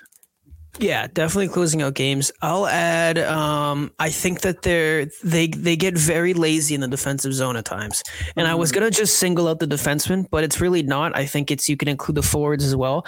There's too much just throwing the puck around at times. I feel like, and it's almost like uh, there's at times a defenseman or a forward gets the puck, and instead of wanting to make a play or wanting to make the right play with the puck, they just go here it's yours now deal with it like you do something Yeah. with it and i feel like at times there's a lot of that going on whether it be a defenseman just blindly just rimming it around the boards to absolutely nobody or maybe there's you know uh, uh, the puck goes in the corner and the defenseman and forward are just kind of looking at each other and and the other team beats them to the puck i think there's a lot of that happening and uh that's an easy fix. I think pick your head up and make the right play. Um, but I, that kind of comes, I feel like, with uh, with lazy hockey. Uh, I Yeah. think if, it almost feels like they they have more time. And when I say they, this is honestly more so about the defenseman. It feels like they have more time than they realize. Like there's a there's times when they just rim the puck around the boards, or like you know they they feel a guy in their back, so they just kind of cough it up and just throw it in the middle of the ice. And it's like oh, that's exactly what you don't want to do. And um, those are those are bad habits that I think can be easily fixed because this is still one of the deepest defensive cores in the league, and these guys are good at moving the puck. I mean, say what you want about uh, any of these guys, but you know. Grizzly can skate the puck out in his zone. McAvoy, Lindholm, Carlo, Forbort can get the puck out. I mean, these guys, Shattenkirk's a vet. I mean, these guys know how to play the game. So, Yeah. I, I think we saw that exemplified too in the little three game skid. The breakouts were just not clean. They were messy with the puck. There were turnovers everywhere. So yeah, the laziness can definitely be improved on too. But um, yeah, shout out to Tommy again at TJ Bennett 37. This next question comes in from Professor of Puck, um, a part of Primetime Productions uh, gambling segment. Um, follow them, High Slot Podcast, um, and also follow him on Twitter at Professor of Puck. He said, "Is it time for Grizzly to pack his shit and leave town?"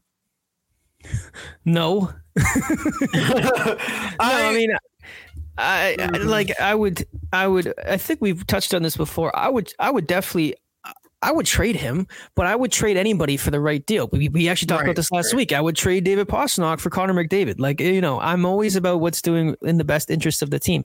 So I would trade Matt Grzelcyk if you get back a good package. But like I'm not, I wouldn't. I'm not actively shopping him. I'm not shopping Right, him at all. I'm picking up the phone when people call. I think that's the only instance I would be wanting to move on from Matt Grzelcyk because I see it a lot on Twitter too, where a lot of people. I feel like it's when you talk about like shedding mm-hmm. cap or making a move.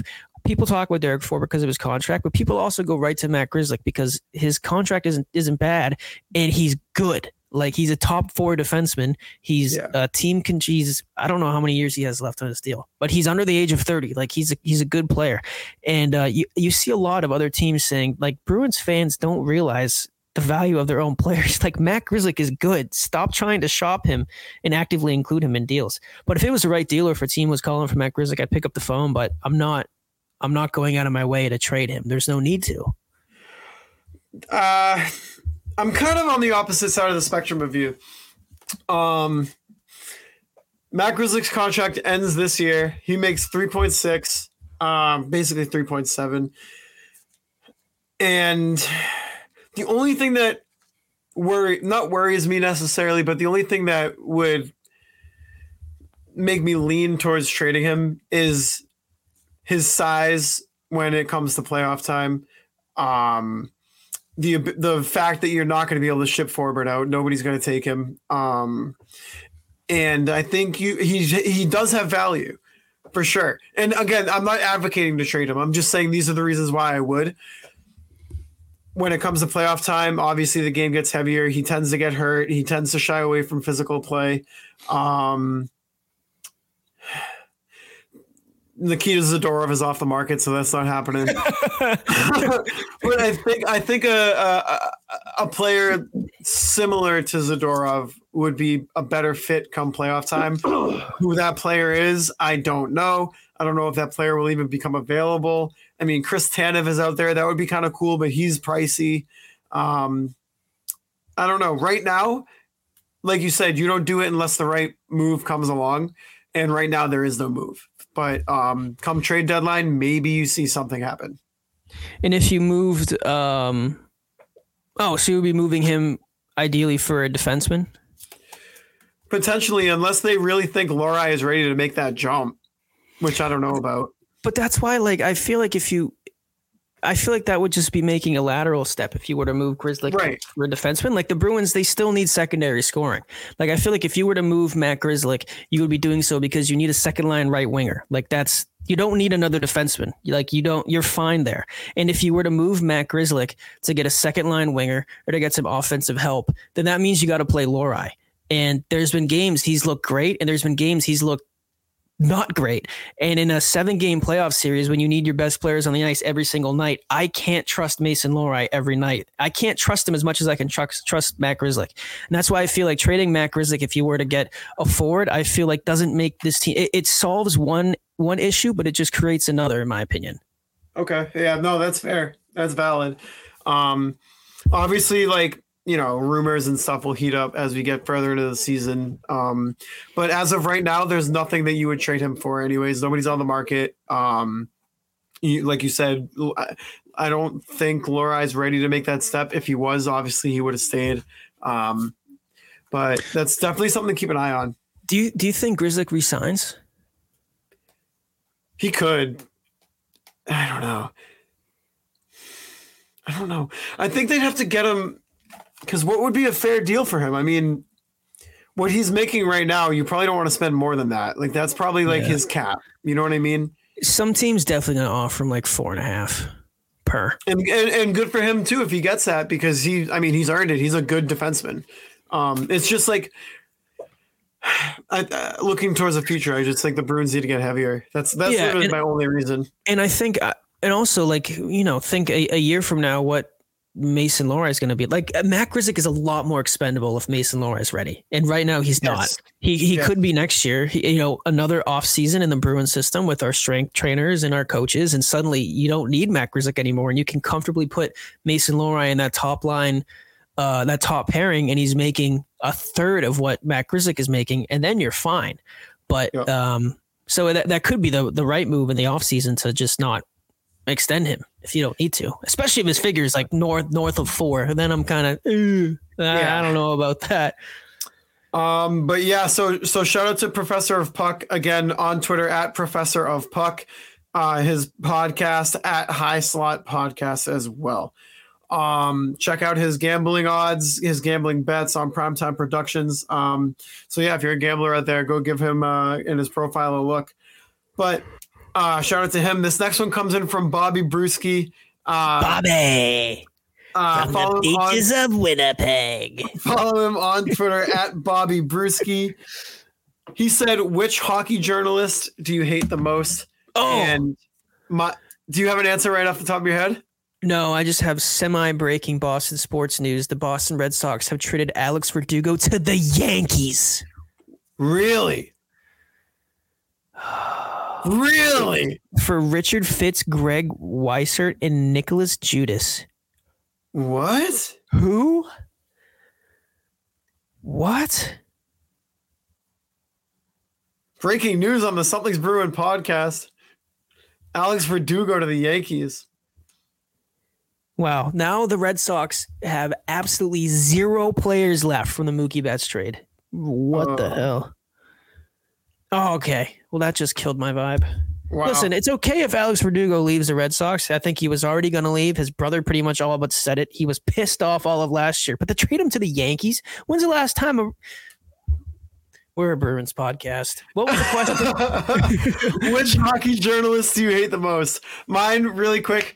It's whatever Winnipeg journalist asked Bedard about that stupid scenario that he found Oh, himself yeah. in last week. That was terrible. My shitty journalist of the week is the one that was talking to Jack Hughes, and they were talking. He's like, "Yeah, you know, obviously you were the first round, first overall pick, but uh, you know, your brother Quinn Hughes was drafted a year before you.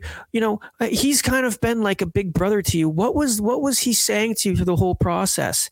And Jack Hughes kind of looked at him. He was like, "Well, he's not kind of like a big brother. He he is my big brother." yeah, yeah, I saw that. guy was getting torched for it. What a stupid ass question that was. So I would say that guy. But uh honorable mention, dude. Dan Shaughnessy. I- I can't. yeah, that's a good one. Can't stand him. He's not a Bruins guy. He's a Sox guy. But Well, this going into the Sox space a little too. How about Pete Abe? oh, dude, he's an idiot too. I know. Like there's uh, there's there's too many to count. Every every Boston sports team has at least one that is just a doofus. Honestly, Oh, you know, you know who's uh, Ben Volin. Ben Volin is the Uh. worst. Did you hear what he did on WEEI maybe. when the, this whole thing started with Ben Volin and why people don't well people haven't trusted what he's reported for a long time. He just kind of Yeah. says what he says and when people press him, "Where'd you hear that?" He's like, "Oh, can't name my source, whatever." And he he used to call in every I was like every Monday or once a week to WEEI, the local uh Boston sports radio station, second biggest Boston sports radio station in the market. He would call in and they would ask him questions and he would talk about the Patriots and blah, blah, blah, and this and that. And he went on and he basically said that he heard from a source that there that uh, Mac Jones is lo- this was like this was during the offseason. This was during uh, preseason. This was before the monstrosity of this year. And he was saying that Mac Jones lost the locker room. His teammates hate him. They're talking about him. Coaches are You talking about him. Yes, he's the one who started it, and they and, and it was breaking news, and it was all over the place. It was it got national media spotlight because the starting quarterback of the New England Patriots, his teammates hate him, the coaches hate him, all this stuff was going on, and um and ended up coming out that his unnamed source was a guy on Twitter, and we know that because the guy on Twitter uh tweeted the screenshot that he sent to Ben Volin, and he said, "Oh, my uh, like my uncle works the gate at Gillette, and he said that uh, the whole Patriots team hates Mac Jones, and that all the coaches don't like him, and that uh, Mac Jones got in an argument with uh, Billy O'Brien his first day in the office. Like that's pretty much what he said. And Ben Volin went on the air and read it word for word." That this random and the, the dude tweeted it and he was like, I'm just some fat ass sitting in my basement listening to Barstool every day, and I thought I would just send this shit out to Ben Volin to see if he would take the bait, and that idiot took it. And ben Volen went on went on the radio station and read it and presented that as as a true story, and ever since then his credibility has been shot. And that's Wow. a Patriots reporter. So we got him, we got Dan Shaughnessy, we got all these guys. But, uh, But I will. I mean, dude, like I'll give a shout out to the Bruins media. Like everybody in there is good. Hags is good. Connor Ryan is awesome. Ty Anderson is awesome. Um, Steve Conroy's great, and and everybody else. Evan Marinofsky, he's awesome. Um, Well, I feel like what I feel like a, a lot that helps too is uh like a, a lot of those guys are like Bruins fans first too, which I feel like is Right. helpful if you have uh a, I like I feel like you have a better understanding of the market and a better understanding of how we want our teams to be covered. Like a lot of the like uh, I don't want to rag on Ben Volin, but he's from Baltimore. Like he doesn't have any ties to the community, any ties to the New England Patriots organization. And like I feel like a lot of these guys who like grew up, you know, consuming the local media and, and being a fan first and then transitioning into the role in, in media, I feel like you get a, a better um, grasp of the team, or they have a better, I think, understanding of as fans how we want this team to be covered than uh, somebody like a transplant from another community. And that, that doesn't mean everything is sunshines and rainbows all the time. No, but you know, it's just like there's a clear difference in the way that the Bruins are covered by local media. Uh, in comparison to like the Red Sox, Celtics, or Patriots. And I think that all goes back to the names you just mentioned and the great writers that that the Bruins have and journalists. Um, so yeah, so shout out to obviously Bobby. Uh, check out Bobby's Corner on Only Bruins. Again, follow him on Twitter at Bobby Brewski. Um, but these these two are kind of similar, right? So I'm gonna combine them. I'll read them both. Um, this comes in from Cable Jack. You can follow them on Twitter at Joe Man one one two six. He said Bruins are in need of team toughness. Where do they find it? And then the one that kind of is a follow up to that comes in from Dirty Water 63. You can follow him on Twitter at Bruins Rob 63. He said there's Twitter rumors of the Bruins trying to get Maroon. I say absolutely not. But if they do, does Jack Edwards send him a congratulatory pizza? And if so, from where? we can skip that last. We can skip the last part. But uh, I mean, Pat Maroon, one million dollars AAV. Um, I'm pretty sure he's on his last deal of his contract. He's a Stanley Cup winner. Um, I, I don't know. Two time Stanley Cup winner. Yeah, yeah. I wouldn't. know. I, I wouldn't hate Pat Maroon. I I, wouldn't hate it either.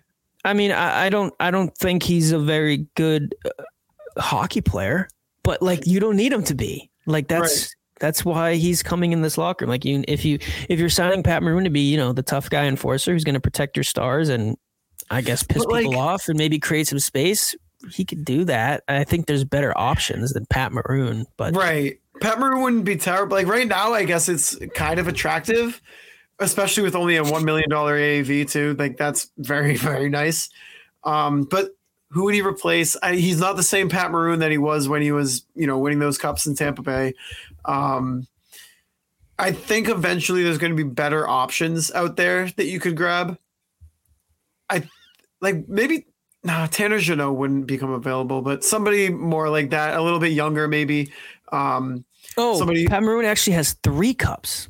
My has apologies. three cups. So, yeah, man, I don't know. I don't know, but I, I think that's something that this team is missing, though, for sure. What about Ryan Reaves? Get out of here. Goodbye, everybody. Let's Uh, give him. Hey, let's give him a four-year, sixteen million dollar deal. Only the dumbest of dumb teams would do that, Mel. I, I, I, he's like thirty-six. I know. I, st- I still can't believe it. Like, I Jesus. love it. I love it. Um, but yeah, I mean, they're gonna have to. Uh, they're gonna have to address that at some point. I don't think they really. I don't think the team wants it, and I don't think fans really want Trent Frederic to play that role. I would rather Trent Frederic not be the enforcer. Like, definitely fight when you have to. Like, that's fine. Like, he's the guy to stick up for other guys right now, and that's more than okay. But I'd rather him focus on actually just playing the game instead of being that guy. Um, because I think he's better off not doing that or, or not playing in that role. Um, but definitely something that I think they can address at some point. Not yet, trade deadline acquisition maybe, um, but I guess we'll see. Yeah, I'm with you. I, like, I don't mind Pat Maroon. I would like them to get a little uh beefier, I guess. But I'm with you. Like Trent, Trent Frederic. I feel like he's he's still young. He's still developing his offensive game. You saw what he gave you last year, and I, I would rather him focus on other areas of his game than having to worry about also having to be the lone enforcer on this Yeah. team at times. So Yeah. get somebody Um, else to do the dirty work for him. Yeah, so shout out to the DMs. Um, shout out to everybody sending in questions. Thank you very much. Keep them coming. To end the show, um, we can do a little three game preview. Actually, the next okay, we're gonna do a two game preview because Wait. it overlaps. Wow, what? The jersey. Oh, oh, Oh my god, call, we remembered. Listen, listen. Sully and I were planning on doing we're still gonna do it, but we Yeah. we've been planning on doing a, a jersey giveaway. And we've been seeing a lot of other people uh, on in primetime productions do giveaways. I know Drop the Mitts gave away an autographed Hampus Lindholm home jersey. Only Bruins gave away a Bruins hat. There's been other giveaways as well. So Sully and I were like, you know what? Let's give away a David Pastrnak jersey. I think that'd be great. I think it would get people excited. Um, we want to give give back to our, our Bruins community. The only yeah. problem is Sully and I are broke as hell. We cannot afford to get a Bruins jersey. So we did what every other person in our position would do and probably has done. I've done it plenty of times in college. We went to DHgate. Uh, and if you're not familiar with DHgate, it's a it's a, a a Chinese super site that sells fake stuff that looks almost real. It's almost a real deal. I've known friends in college who got AirPods in DHgate. Some of them sucked, some of them didn't. Most of them sucked. And uh, we ended up getting a David Pastrnak jersey on DHgate. It took over two months to come in. We would regularly check. Sully's the mailman. He's in there going to work every day, seeing if there's something getting delivered to his house. Every day there was nothing. I was starting to think they forgot about us. I don't know if they sent it to the wrong country. I don't know if the ship sank in the middle of the Atlantic Ocean. I don't know what was going on, or Pacific. I guess that'd be the Pacific. Sorry. Uh, the jersey didn't come in. Suddenly, we were surprised on Sully's front steps.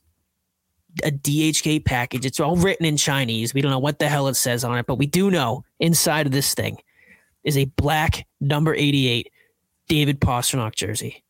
Sully is showing it to the camera right now we open the bag and like you can tell from a, probably a, a, a, quarter mile away that this jersey is fake as shit. It like it it doesn't look terrible. No, it's not that it bad. It's not you that know, bad. It's like um, it, it, it's almost like trying to draw the Mona Lisa with a crayon.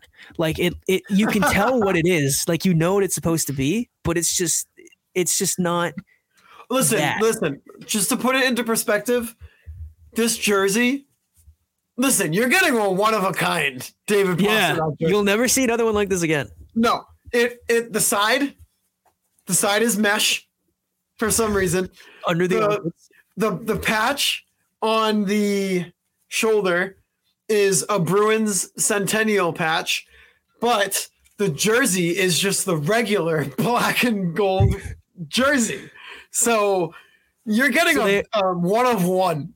Yeah, so they obviously messed up with that. Um, that patch obviously isn't supposed to be in that jersey, and the numbers on the back. Um, if you look at the Bruins jersey on the back, it's it's uh, if I'm not mistaken, it's the number is yellow with black trim around the yellow with white trim around that.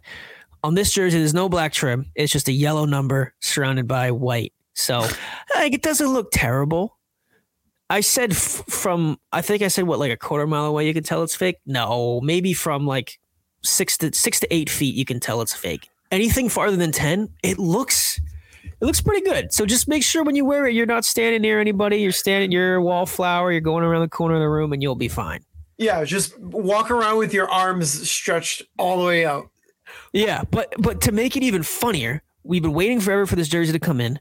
It came in. The jersey's fake as shit. And Sully and I were like, well, we're still going to give it away. And honestly, I feel like that would be so on brand for us to give, to like, to do this whole giveaway and just do it with a fake jersey. But we kept forgetting to talk. Like, this came in like three and a half weeks ago. We just keep forgetting to talk about it because we were like, well, we, we got to talk about it on the episode first to make sure everybody knows whoever wins is getting a fake jersey. Like, we can't just tweet it out and have it get shipped to this person's house. We're like, oh, wait a minute. So we've been holding on to this a while, just waiting for us to remember to talk about it on the show. And thankfully we did. So, anyways, we're gonna do a giveaway on Twitter. Don't know what we're gonna do exactly yet of how to enter the giveaway, but um, make sure you follow us on Twitter at Bruin something. We'll tweet the giveaway on there. Um, and one lucky winner will get a one of one authentically fake David Pastrnak jersey. So stay yeah, tuned for that. And listen, I, I, we know it's not obviously like the um authentic pro shop kind of jersey, but you'll be getting it for free. Uh, you'll be getting a jersey. It's going to be like Mel said, authentically fake, one of one. Um, and it's it is sick. It, it is cool. It, it looks good. It looks fine. So yeah, we'll be on the lookout. be, on be on the lookout for that giveaway. Um, yeah, so like Mel said, we'll put it out on the um on the Something's Bruin podcast account. We'll tweet the rules there too, uh, with some photos of the jersey, so you guys can judge for yourselves if it's if it really looks as bad as as you know it seems. Which I I'm in the lane of it. Really doesn't look terrible. It's kind of cool, but it, whatever. Um, but anyways, um, the the we're gonna do a final two game preview for uh, the team. Um Bruins and Sabres on Thursday. Me, Mel, and Con will be in attendance. Whoa! Boots on the ground. Boots on the ground. Prediction, Mel. Bruins, Sabres. Well, they're undefeated at games I've gone at this year. Just saying. They're also Uh-oh. undefeated at games that you and I have gone at together. True. But so Connor's the wild card here. I don't know how the Bruins are going to do in Connor's oh. presence. Oh. He also said that he hasn't he hasn't been to a game in forever. I he, ah, he was describing how long it's been. I don't remember what he was saying, but it's been a long time since Connor's been in the Bruins game. Um, so I'm gonna say Tage Thompson is back. He came Yes. back today, so we'll get to see the man, the myth, the legend in person. I'm gonna say four to one win Bruins. I'm gonna say five to two win Bruins.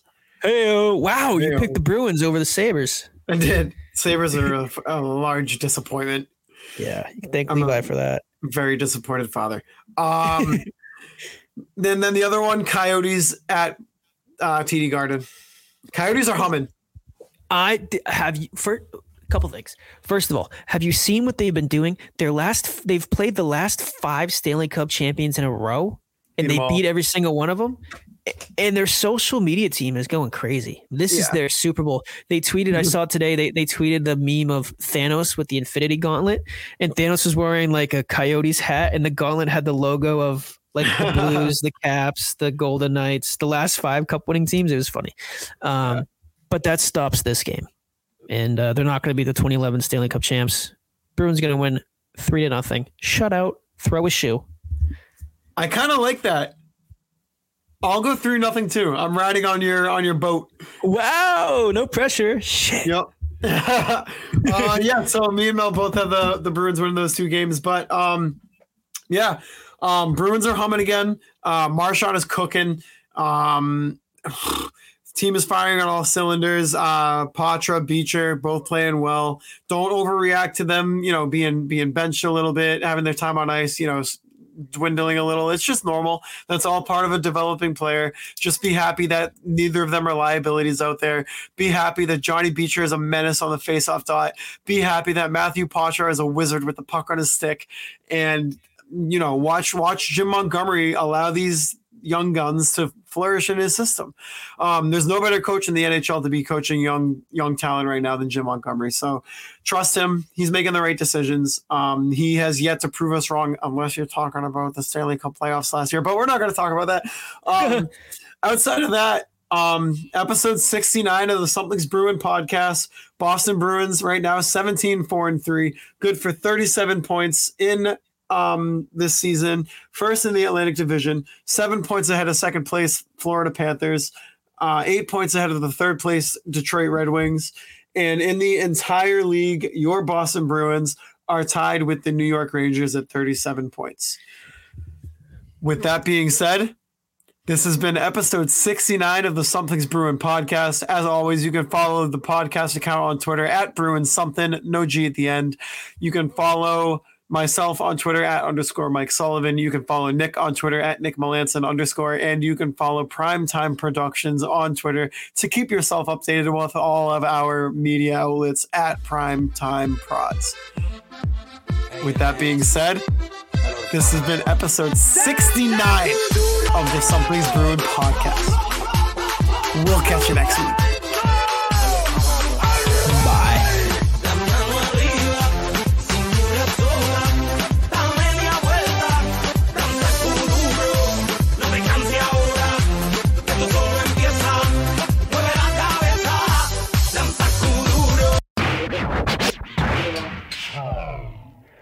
And Frontis Anderson or Bobby Orr scores, and the Bruins win the Stanley Cup. But actually, it sounds like uh, like I just closed my eyes and I walked in the retirement home. They're playing 1972 Boston Bruins high